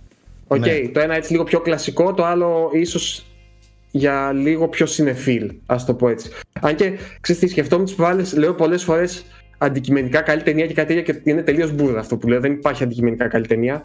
Τέλος πάντων, αυτό που οι περισσότεροι θεωρούν μάλλον πιο αποδεκτά καλές ταινίες. Το ένα που θα προτείνω λοιπόν λέγεται Long Day's Journey into the Night.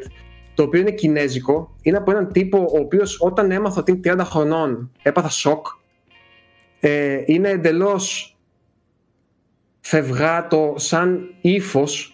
Ξεκινάει ως ένα τυπικό film noir, δηλαδή αυτός επιστρέφει ας πούμε στην, ε, στο χωριό στο οποίο μεγάλωσε στην πόλη και αναζητεί μια γυναίκα. Εντάξει.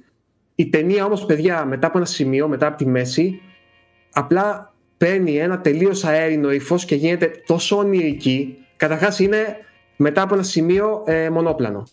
Αλλά είναι παιδιά, δεν είναι αυτό το μονόπλανο το εντυπωσιακό το, με ένταση. Είναι ένα μονόπλανο εντελώς αέρινο. Δηλαδή σαν να σε παίρνει, σαν να σε χτυπάει ένα αεράκι.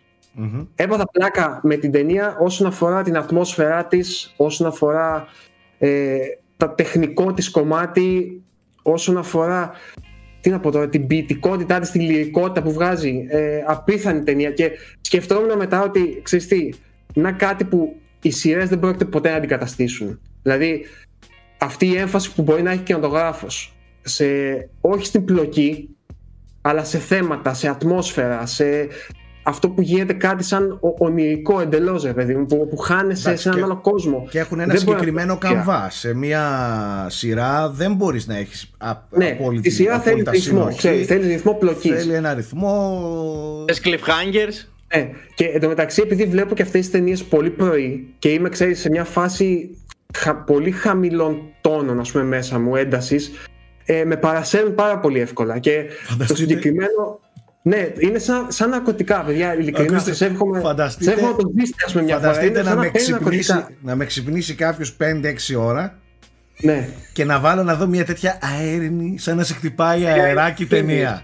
Ειλικρινά, Αφήγη. σα εύχομαι να το ζήσετε. Πιστεύω ότι θα Λοιπόν. κοιμηθώ, πιστεύω ότι θα κοιμηθώ μέχρι να φορτώσει, πρόσεξε, το λόγο της τηλεόρασης μέχρι να ανοίξει. Θα έχω ήδη κοιμηθεί. Θα το Μέχρι να βάλω. πεταχτεί το credits από την πρώτη εταιρεία παραγωγής και στην αρχή βγαίνει αυτό. Γιώργο, Ε, έχεις καμιά πάντως, προτίμηση σαν τις παραγωγή ώρες είναι πολύ που... εντυπωσιακή, παιδιά. Μου έκανε λες; εντύπωση δηλαδή. Πολύ εντυπωσιακή. Δεν έχει τίποτα να ζηλέψει από Hollywood κτλ. Και το δεύτερο που θα προτείνω, το οποίο το ξαναείδα πρόσφατα, είχα πολλά χρόνια να το δω και δεν είναι από τις πολύ έτσι γνωστές και... Όχι γνωστές, γνωστή είναι. Δεν είναι από τις πολύ εμπορικές ταινίες του Hitchcock. Αλλά είναι, παιδιά, μια σύλληπτη ταινία του Hitchcock για μένα. Είναι το Notorious, είναι του 46. Ε, είναι μια Να, αυτά απίθανη είναι, ταινία αυτά είναι. Γι' αυτό- ε, κατασκοπική. Γι' αυτό τον λατρεύω αυτόν τον άνθρωπο. Ήρθε Ε, σε frame rate ταινία να μας μας την προτείνει παιδιά. ταινία του 46 με, με, με φιλμ. Ε, έχετε μου εμπιστοσύνη, είναι ό,τι πιο focused, ό,τι πιο εύστοχο, ό,τι πιο ωραίο έχετε δει. Είναι πολύ απλή η ιστορία του. Δηλαδή, δύο, θέλει μια κοπέλα να πάει ως κατάσκοπος σε ένα σπίτι, δεν θα πω τίποτα λεπτομέρειες, αλλά αυτή είναι ήδη ερωτευμένη με το σύνδεσμό της, που την στέλνει εκεί. Οκ. Και για να πάει να τον προσεγγίσει πρέπει να παντρευτεί εκείνον. Δηλαδή πρέπει να δοθεί σε εκείνον τέλος πάντων για να κάνει τη δουλειά του κατάσκοπος. Πώς την είπες στην ταινία; Notorious Να, λέγεται. Notorious, ναι, Notorious, ναι, Notorious. Ναι, ε, αλλά παιδιά, μέσα από αυτό το απλό πράγμα έχει τόσο ωραίες δυναμικές, έχει μια απίθανη σκηνοθεσία, έχει τόσο ωραίες σκηνές ε, Καλά, Hitchcock αγωνίας. Εντάξει, Hitchcock είσαι φυσικά, αλλά και έχει και, έχει και κάποιες σκηνές που λες. Πώς γίνεται να το έχεις γυρίσει το 1946 αυτό το πράγμα, ρε, που δεν γίνεται. Δεν γίνεται. Είναι, παιδιά, ο Hitchcock ήταν αλλού. Για συγγνώμη, α, σε θέματα φόρμα, ας πούμε, και γλώσσα και να το γράφουν αλλού. Έχει ένα πλάνο το οποίο θέλει να μας δείξει ένα κλειδί το οποίο έχει πάρει ο ήρωας, έτσι. Και ξεκινάει το πλάνο από το πάνω μέρος σκέψου μιας έπαυλης που είναι στον πρώτο όροφο και κάνει ένα zoom το οποίο περνάει όλο το δωμάτιο. Όλο το Single δωμάτιο take. τώρα, ναι, και καταλήγει στο χέρι της που έχει το, το, το κλειδί. Ε, ε, όταν Το το, έκανε 46 αυτό, αυτό δεν γυρίζει. ναι, το 46. δεν Λέ- γυρίζει. Με Crane, τώρα δεν ξέρω πώς το έκανα. Ναι, ναι, Πάτησα ναι. απλά pause και ήμουνα. Δηλαδή έλεγα.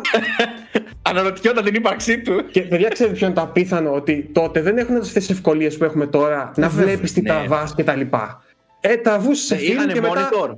Όχι, Δεν είχαν. προφανώς και όχι. Και, και το απόγευμα πήγαιναν και έπαιζαν το φιλμ και έβλεπαν τι είχαν τραβήξει. Δηλαδή, σκέψου λίγο τι αίσθηση πρέπει να έχεις του τι λειτουργεί και τι όχι. Για να μην σπαταλάς ατελείωτα φιλμ, ξέρω εγώ, σε ό,τι να είναι. Ε, απίθανη. Τέλος πάντων, δείτε το, δεν είναι καλό επειδή είναι παλιό, είναι καλό τελεία το Notorious. Εμένα ξέρεις τι μου κάνει Έψησε εντύπωση. άσχημα, Γιώργο. Με έψησε άσχημα, να ξέρεις. Για Το πες. ελπίζω. Μου κάνει εντύπωση που όχι απλά βλέπει άπειρες ταινίες, κάθεται και ξαναβλέπει ταινίες και ξαναβλέπει ταινίες του 46. Ε, Δε- Δες τον λίγο.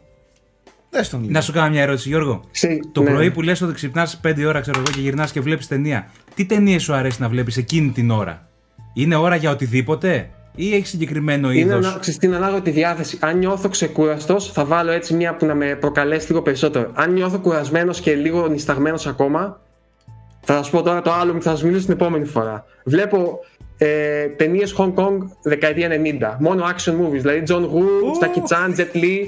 Ε, όπου παιδιά εντάξει και εκεί οι άνθρωποι είναι αλλού.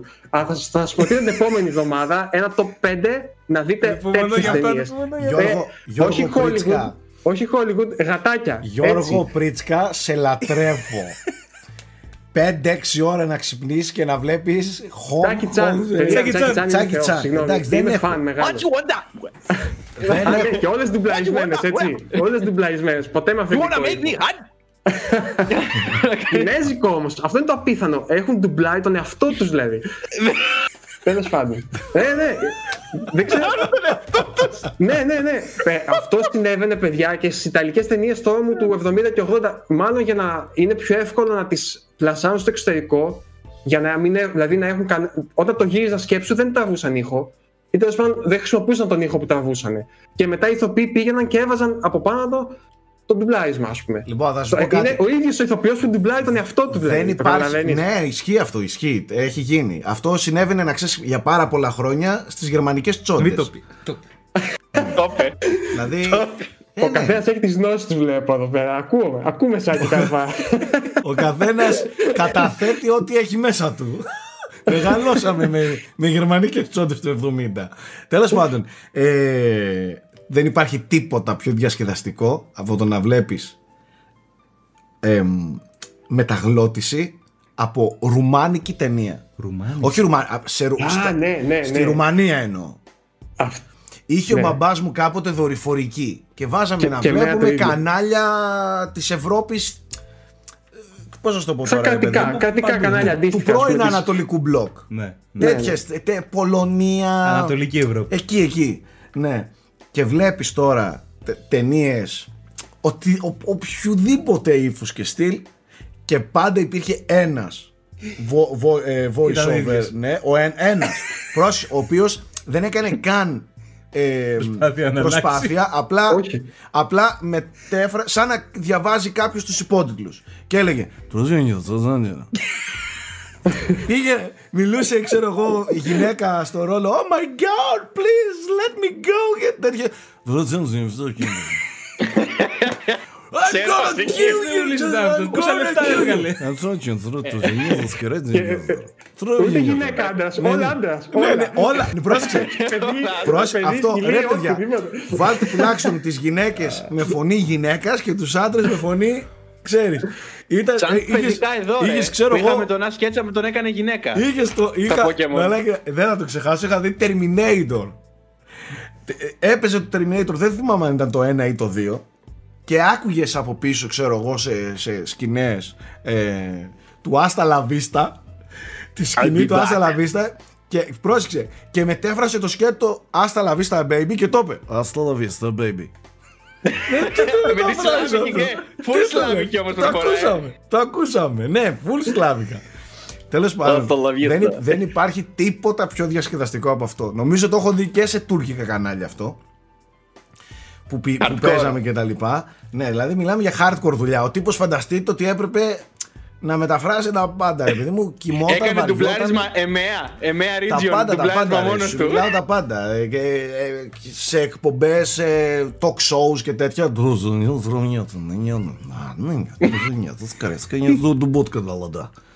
Ε, ασύλληπτα πράγματα. Λοιπόν, αυτά κυρίες και κύριοι που λέτε. Ευχαριστούμε πάρα πολύ που μείνατε μέχρι και αυτή τη στιγμή στο βίντεο. Μην ξεχνάτε ότι αυτές εδώ τις εκπομπές μπορείτε και πρέπει να τις μοιράζεστε με τους ε, φίλους και τις φίλες σας στα social media ε, γιατί έτσι πρέπει. Αυτό είναι το σωστό ε, στην That τελική. is the way.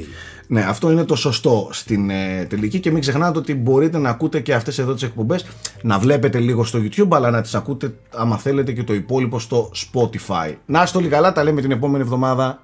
Bye.